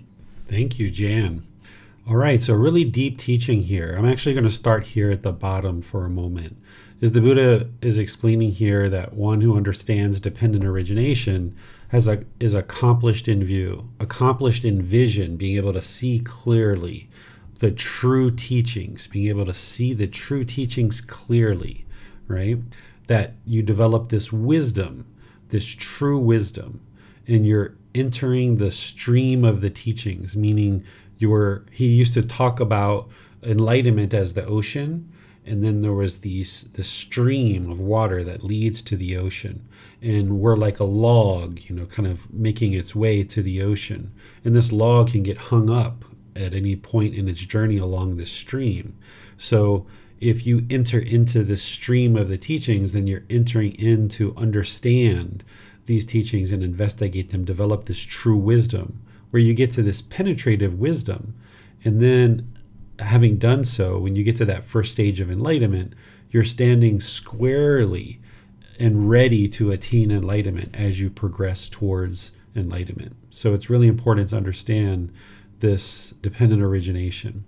So here, what he's done is he's explained to you in detailed form all the causes and conditions that lead to birth, that leads to aging, and death that leads to sorrow, grief, pain, displeasure, despair, this whole mass of discontentedness. So if you're interested to eliminate anger and sadness and frustration and guilt and shame and fear and boredom and loneliness and all these other discontent feelings, then here he's explaining to you how to eliminate those in this life. And then having done so, you won't experience rebirth and have to do this all over again. So there are certain aspects of life that are yes are enjoyable, but in the unenlightened state, there's certain parts that are quite miserable about life. And oftentimes we have to experience that enough of that misery that we're looking for something different. And we can figure out how to actually get to this peaceful, calm, serene, and content mind with joy, where the mind is permanently peaceful. And in order to do that, we need to cultivate this wisdom because it's the ignorance or the unknowing of true reality, which is the condition that's keeping the mind ultimately trapped in this unenlightened state. So, let me explain to you through the words that I shared in this chapter. I don't usually do this, but I'm going to read what I wrote for you to help you understand dependent origination. And then I'll open up to any questions that you guys have. In this teaching from Gautama Buddha, he shares dependent origination. Dependent origination is the ultimate description of the cause and effect relationship of how ignorance, the unknowing of true reality, leads to discontentedness and continued rebirth in the cycle of rebirth. Dependent origination is a series of 12 conditions that lead from one to another, ultimately causing rebirth and continued discontentedness. The elimination of ignorance, the unknowing of true reality, through acquiring wisdom, is what leads to the elimination of discontentedness and continuous rebirth in the cycle of rebirth. Learning, reflecting, and practicing these teachings with guidance from a teacher to independently discover the truth is how a practitioner acquires wisdom. It is ignorance, the unknowing of true reality, that leads to volitional formations or choices and decisions in a previous life that are uninformed, leading to unwholesomeness. Through lacking wisdom, an individual will make unwise decisions, producing harm in the world, which will then be returned to you due to the natural law of karma. Karma is cause and effect, or action and result. Essentially, karma is the result of your decisions. So it is one's volitional formations or choices and decisions that lead to the results we experience in life, producing a new life. Consciousness, or the mind, then comes into being through the cycle of rebirth, leading to name and form. Name and form is essentially the physical body. The consciousness and the physical body come together, forming the six sense bases. The six sense bases are the eyes, ears, nose, tongue, body, and mind. These are formed within the womb, developing and maturing outside the womb. An unenlightened human being experiences agreeable and disagreeable forms, sounds, odors, flavors, physical objects, and mental objects through the six sense bases. Contact leads to feelings being produced in the mind. Feelings are results of experiences in the mind through contact with the six sense bases, experiencing forms, sounds, odors, flavors, physical objects, and or mental objects. Craving or mental longing with a strong eagerness is produced when the mind has longing and yearning through the six sense bases for pleasant feelings, thinking this will satisfy the mind. The mind will then be interested in clinging or holding on to forms, sounds, odors, flavors, physical objects, and or mental objects to continue to experience the pleasant feelings. This leads to continued existence as craving is the fuel that causes rebirth in the cycle of rebirth. With continued existence, there is birth leading to the accumulation of the five aggregates as a new being. The five aggregates, I'm just going to pause here for a moment. The five aggregates are the physical form, feelings, perceptions, how you perceive the world, volitional formations, which are choices and decisions, and then the consciousness or the mind. So it's the five aggregates that determines whether a being is a being. So if there is existence and there's birth, then you're going to have the five aggregates. This is why a plant, while we might consider it to be alive, it's not a living being. It doesn't have the five aggregates. It has physical form, but it doesn't have feelings. It doesn't have perceptions or views and opinions about the world. It doesn't have volitional formations. It can't make choices and decisions. A tree can't uproot itself and choose to walk down the street and replant itself. And that's because it doesn't have a consciousness or a mind. So the five aggregates is how we can determine what a living being is and what it isn't. So, with continued existence, there is birth leading to the accumulation of the five aggregates as a new being. When there is birth, there will be aging and death, with sorrow, grief, pain, displeasure, and despair in life. Dependent origination is explaining the detailed cause and effect relationship of how discontentedness of mind comes to be in the cycle of rebirth. It describes how beings continue to experience discontentedness and constant rebirth. So now I'd like to show you these little tables that I created in order to help you see this whole cycle, this whole process of what's going on. So, talking about this current life, what happened is in a previous life, there was ignorance or this unknowing of true reality. And then in that previous life, you made certain choices and decisions that were unwise. And you made some wise decisions too, but you made unwise decisions or volitional formations. And you and me and all of us, we didn't have the wisdom to make wise choices. So, because of our lack of wisdom, this ignorance in these decisions leading to unwholesome things, we caused harm in the world. So then there was continued craving. The mind continued to have craving. So now you're experiencing these present effects. Because of your previous ignorance and volitional formations in a previous life, you are now experiencing this consciousness that you have in this life. This mind is what a consciousness is. And there's this physical form or this name and form. There's these six sense bases. There's this contact and feelings that you're experiencing right now in the present effects based on these past causes in previous life. And then there's also present causes that are going to cause future effects. This craving, this clinging, and this existence right now is going to create this future effect of birth, aging, and death. And there's going to be continued discontentedness in this future life if you don't eliminate the present causes, these present causes of craving, clinging, and existence. If you don't eliminate these in this life, then there's going to be a future effect, that there's going to be continuous rebirth. So, the way that you eliminate these is that you cultivate wisdom. You eliminate this ignorance, that top line. So, essentially, each individual life is having all of these, having all of these various causes and conditions. We're continuing to experience all these causes and conditions because of this ignorance. The mind is trapped in this unenlightened state because it lacks the wisdom of how to get out. It's like being trapped in a room and you don't realize that the key is hidden in the corner. And all you've got to do is lift up the carpet, take out the key, and go put the key in the door and get out of the room. But because the mind is ignorant that the key is underneath the carpet, it just keeps running around the room, banging on the walls, banging on the windows. Get me out of here. Let me out of here. I'm so miserable. I'm so miserable. Let me out. Let me out. Let me out. It just keeps banging on the walls. A unenlightened being is just roaming and wandering in the cycle of rebirth, not realizing that the answer is right underneath the carpet. There's a key right there. You just have to lift the carpet back, pull out the key, and go put it in the door and get out of the room. So, in this cycle of rebirth as a human being, the answers are here.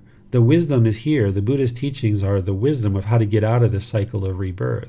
You've just got to lift open the carpet. You've got to pull back the covers of the Gautama Buddhist teachings and start to understand this key, start to understand this wisdom, so that now you can get out of this locked room that you're in. This is why we struggle. We sometimes just want to break out. We're so angry. We just want to get out of here but you can't because you have ignorance or the unknowing of true reality. It's only the wisdom that is going to allow you to break out of this this room. So let me see what questions you guys have on dependent origination. Ah, I see Jan. You just raised her hand. Let's go to her, sir. Thank you, Miranda, and thank you, Teacher David. Um, I have a question. The, the Buddha the Buddha's given us so much to think about. He has so much information, and it seems in multiple places is going through these different parts, these 12 parts of dependent origination. Um, so I feel that I need to understand them, but it seems at the same time that I just need to practice the Eightfold Path and eliminate my ignorance. And so I'm not sure that I'm understanding things because it seems that I need to understand these 12 different things, but I also just need to follow the Eightfold Path. So I wonder if you could speak to that a little bit, uh, if that seems clear. Yeah. So the Eightfold Path is the core and central teaching that everything else plugs into. And yes, that's what you need to learn and practice in detail. But what this is going to do is this is going to inform you of what you're really trying to accomplish on this path. You're really trying to acquire wisdom because if you understand dependent origination and you see the truth in it, then you understand that the way to unravel this is to cultivate wisdom. Cultivate wisdom about what? The Eightfold Path, right? And then if you understand this uh, dependent origination, then you understand that it's your choices and decisions that are leading to the unwholesome results. So that tells us that we need to make wise decisions about everything that we do. We need to slow the mind down. We need to take our time. We need to not only cultivate this wisdom, but we need to arise this wisdom and practice it through our decision making in every aspect of our life. And then when you understand that, then you understand that, okay, this mind that you now have here, you need to purify this mind and work on this mind and purifying it, being aware of the mind, training this mind, being diligent and dedicated and disciplined to train this mind. Because if you don't, it's going to lead to another physical body, it's going to lead to more rebirth and then you understand that it's the sense bases, that it's the mind longing, yearning through these sense bases, that it continues this craving, desire, attachment. And then you understand that it's contact through these sense bases that are arising feelings. And that's where these discontent feelings are coming from. So now, in a situation where you know that it's contact that's arising these feelings, then in a situation where maybe you and a neighbor or you and your partner or you and a coworker are now having contact and you see that there's an argument that's arising, you realize that I can break contact here and that's going to dissipate the feelings. So now instead of staying in the argument and staying in the fight because of the ego and I want to fight and I want to duke this out, you know that this is just going to lead to unwholesome results. Why continue to do this to ourselves? This is like hitting your head up up against the wall, you know, just continuing to hit our head up against the wall. So you might politely say, you know, Barbara, I really respect your opinion and your interest to share that with me. But I think it's best if we just step away for a bit and let's, you know, kind of pick this conversation up another time. And that might be what you choose to do as a wise choice, right? Where before, when we had ignorance, we just sat there and kept arguing and arguing and arguing because we wanted to prove that we were right and they're wrong, right? Because we had this ignorance. So then our volitional formations were based in this ignorance. So when you start understanding this dependent origination, now you can start making different choices in your life about how you interact in the world. And you realize that it's elimination of this craving that you would like to eliminate this craving, this yearning and longing, because craving is right in the middle of dependent origination. That's what's kind of like almost holding all of this together. And precipitating this is this craving and this clinging which is leading to existence and birth and aging and death. So, by understanding dependent origination, it kind of informs your practice to now, yes, focus on the Eightfold Path. That's what you've got to focus on. But there's certain pieces that you can glean from dependent origination that help you to make better decisions about how you conduct yourself in a day to day basis, that you guard these six sense bases that you understand that mindfulness, you need to have this awareness of mind, of how the mind's going to long and yearn through these sense bases And you've got to restrain that. And in some cases, you might not have certain contact. Like, say, you know that you're having craving, desire, attachment for chocolate cake, and you're just yearning and longing for chocolate cake. It probably doesn't make sense to walk into the bakery or if you're trying to eliminate your craving for coffee and you're trying to let go of caffeine, it doesn't make sense to go into the coffee shop and get a glass of water right? You might decide to go to 7-eleven or the convenience store and get your your water or somewhere else right? So you've got to realize where you're at with the mind that you're working on certain elimination of certain things. And if you understand that it's the six sense bases, then you're going to maybe make different decisions about putting the mind in a situation where it can be susceptible to something like the smell of coffee and now you want to have coffee. Or let's use something more significant if you're trying to get away from drugs and alcohol and you know that every time you're around certain friends you tend to indulge in drugs and alcohol well, the way to get away from that is to eliminate contact. Not that they're bad people, not that you're judging them, not that you're turning your back on them, but in showing loving kindness and compassion for this being that you are right now, if you continue to have contact with these same people, you're going to continue to make the choice potentially to now indulge in these drugs and alcohol. So it's only when you understand dependent origination and this whole sequence of events that now you can start making better decisions in your life, which ultimately lead to improved volitional formations based on wisdom. Because when you are ignorant of dependent origination, then you're not going to be making as wise choices anymore.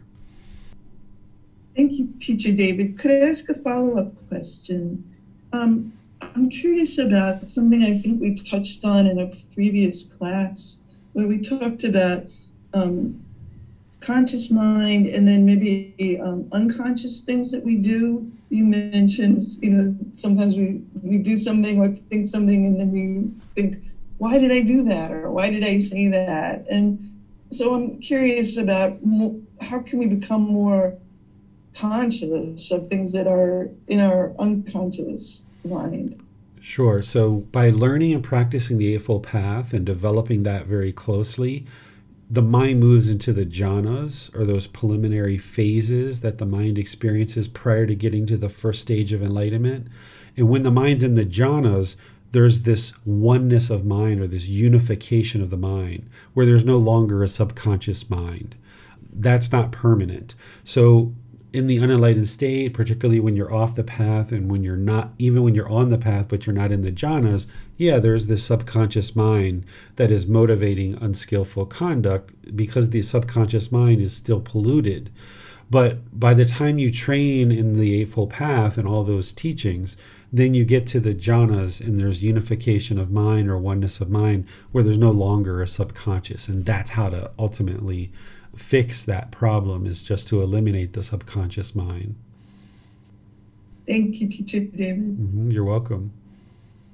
Um, yes, sir. Uh, Bunya did have a follow up question.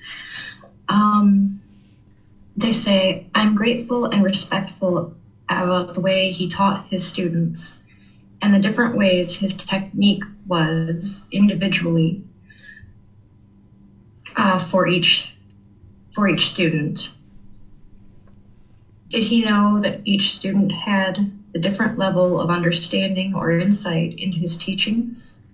Yes, definitely, because each student who comes to the path they're going to have different degrees of pollution of mind and they're going to have different levels of understanding based on their past and based on what they've experienced. This is all impermanence. Not every student is starting at the exact same spot when they come into the path. So one of the things that a buddha is doing is they're observing the qualities of their student's mind and we do that through observing their conduct and the way they interact in the world, but also through the questions that somebody asks. We understand as a teacher what a student currently understands based on the types of questions that they ask. So, this is why it's utterly important, or one of the reasons why it's utterly important for students to ask questions, because a teacher can understand their students better through the questions that they ask. And then, based on the questions they ask, we provide teachings to help them. But because of the universal truth of impermanence, every student is going to be at different places on the path to enlightenment. When they first join and become into the path.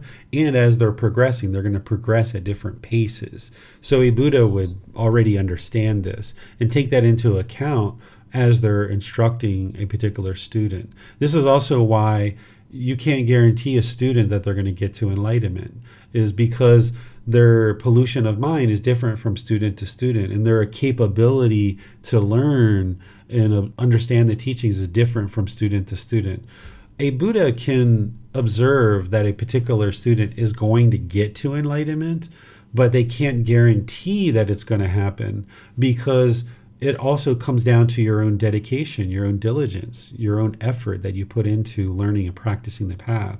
So that's why that one chapter we studied this week is the Buddha is pointing the way. The Buddha is showing the way to enlightenment. Their mind's already enlightened. They already are experiencing that enlightened mental state. They've done it for themselves. That's why they have deep wisdom around the teachings. And they're just pointing the way and showing you how to do it.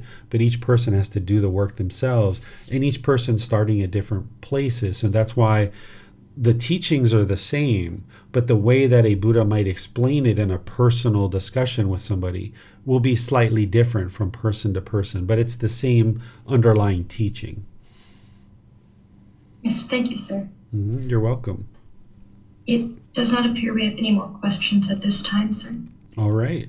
Well, I will just thank you all for joining for today's class. I feel that this has been a really good class to really dive into some of these teachings and not doing the meditation today, I think, was a good choice because it allowed us to spend more time really soaking into each one of these teachings individually. So, thank you all for joining. Thank you for your continued learning and practice to understand the teachings and actually practice them in daily life. Coming up tomorrow, in our group learning program, Miranda is going to be sharing the five precepts. And if you would like to learn, you would need to come into Zoom because we're not going to live stream that. I'm going to be traveling to America tomorrow. Otherwise, I would be teaching that class. But this is a great chance for Miranda to teach and for you guys to learn from another teacher where you can now understand the five precepts in that's a key important understanding that you would need in order to progress to enlightenment. So be sure to come into Zoom if you would like to learn the five precepts tomorrow. Then on Wednesday, Bossum is going to be teaching the third class of the four part series on Buddhist chanting. On Wednesdays, during the time that I'm traveling, Bossum and Miranda are going to be teaching those classes. So there's going to be chanting, there's also going to be breathing mindfulness meditation and loving kindness meditation that they're going to be teaching. I'm still going to be teaching Saturday and Sundays, except for tomorrow. Miranda's going to be teaching that one because I'm going to be in the airport in Bangkok while you guys are having class. But all the other Saturdays and Sundays, I've arranged my travel schedule that, barring any impermanence, I should be able to be online and actually teaching you guys just like I normally teach you. Uh, the Pali Canon and English Study Group on Saturdays and the group learning program on Sundays. And it'll be at exactly the same time as we always have. So, thank you for joining. I appreciate your dedication and diligence to learning and practicing. I will see you in a future class or perhaps in our retreat in America. This Saturday coming up, we're going to be in the next portion of our book, which is volume 10. We're going to be in chapters 41 through 46. We're going to be finishing volume 10 next week. So enjoy your reading. I'll see you potentially as I travel in the US or in Egypt as I'm moving around the world in the next six weeks. And in the meantime, have a very lovely and wonderful rest of your day. We'll see you next time. Sawadika. Thank you for listening to this podcast. To provide support for this podcast, visit patreon.com forward slash support Buddha. To access more teachings, visit BuddhaDailyWisdom.com. There, you will discover a full range of courses, retreats, and online resources to assist you on the path to enlightenment. Remember to establish a daily, consistent meditation practice, along with learning and practicing these teachings. A well developed meditation practice is the foundation in which to train the mind to attain enlightenment.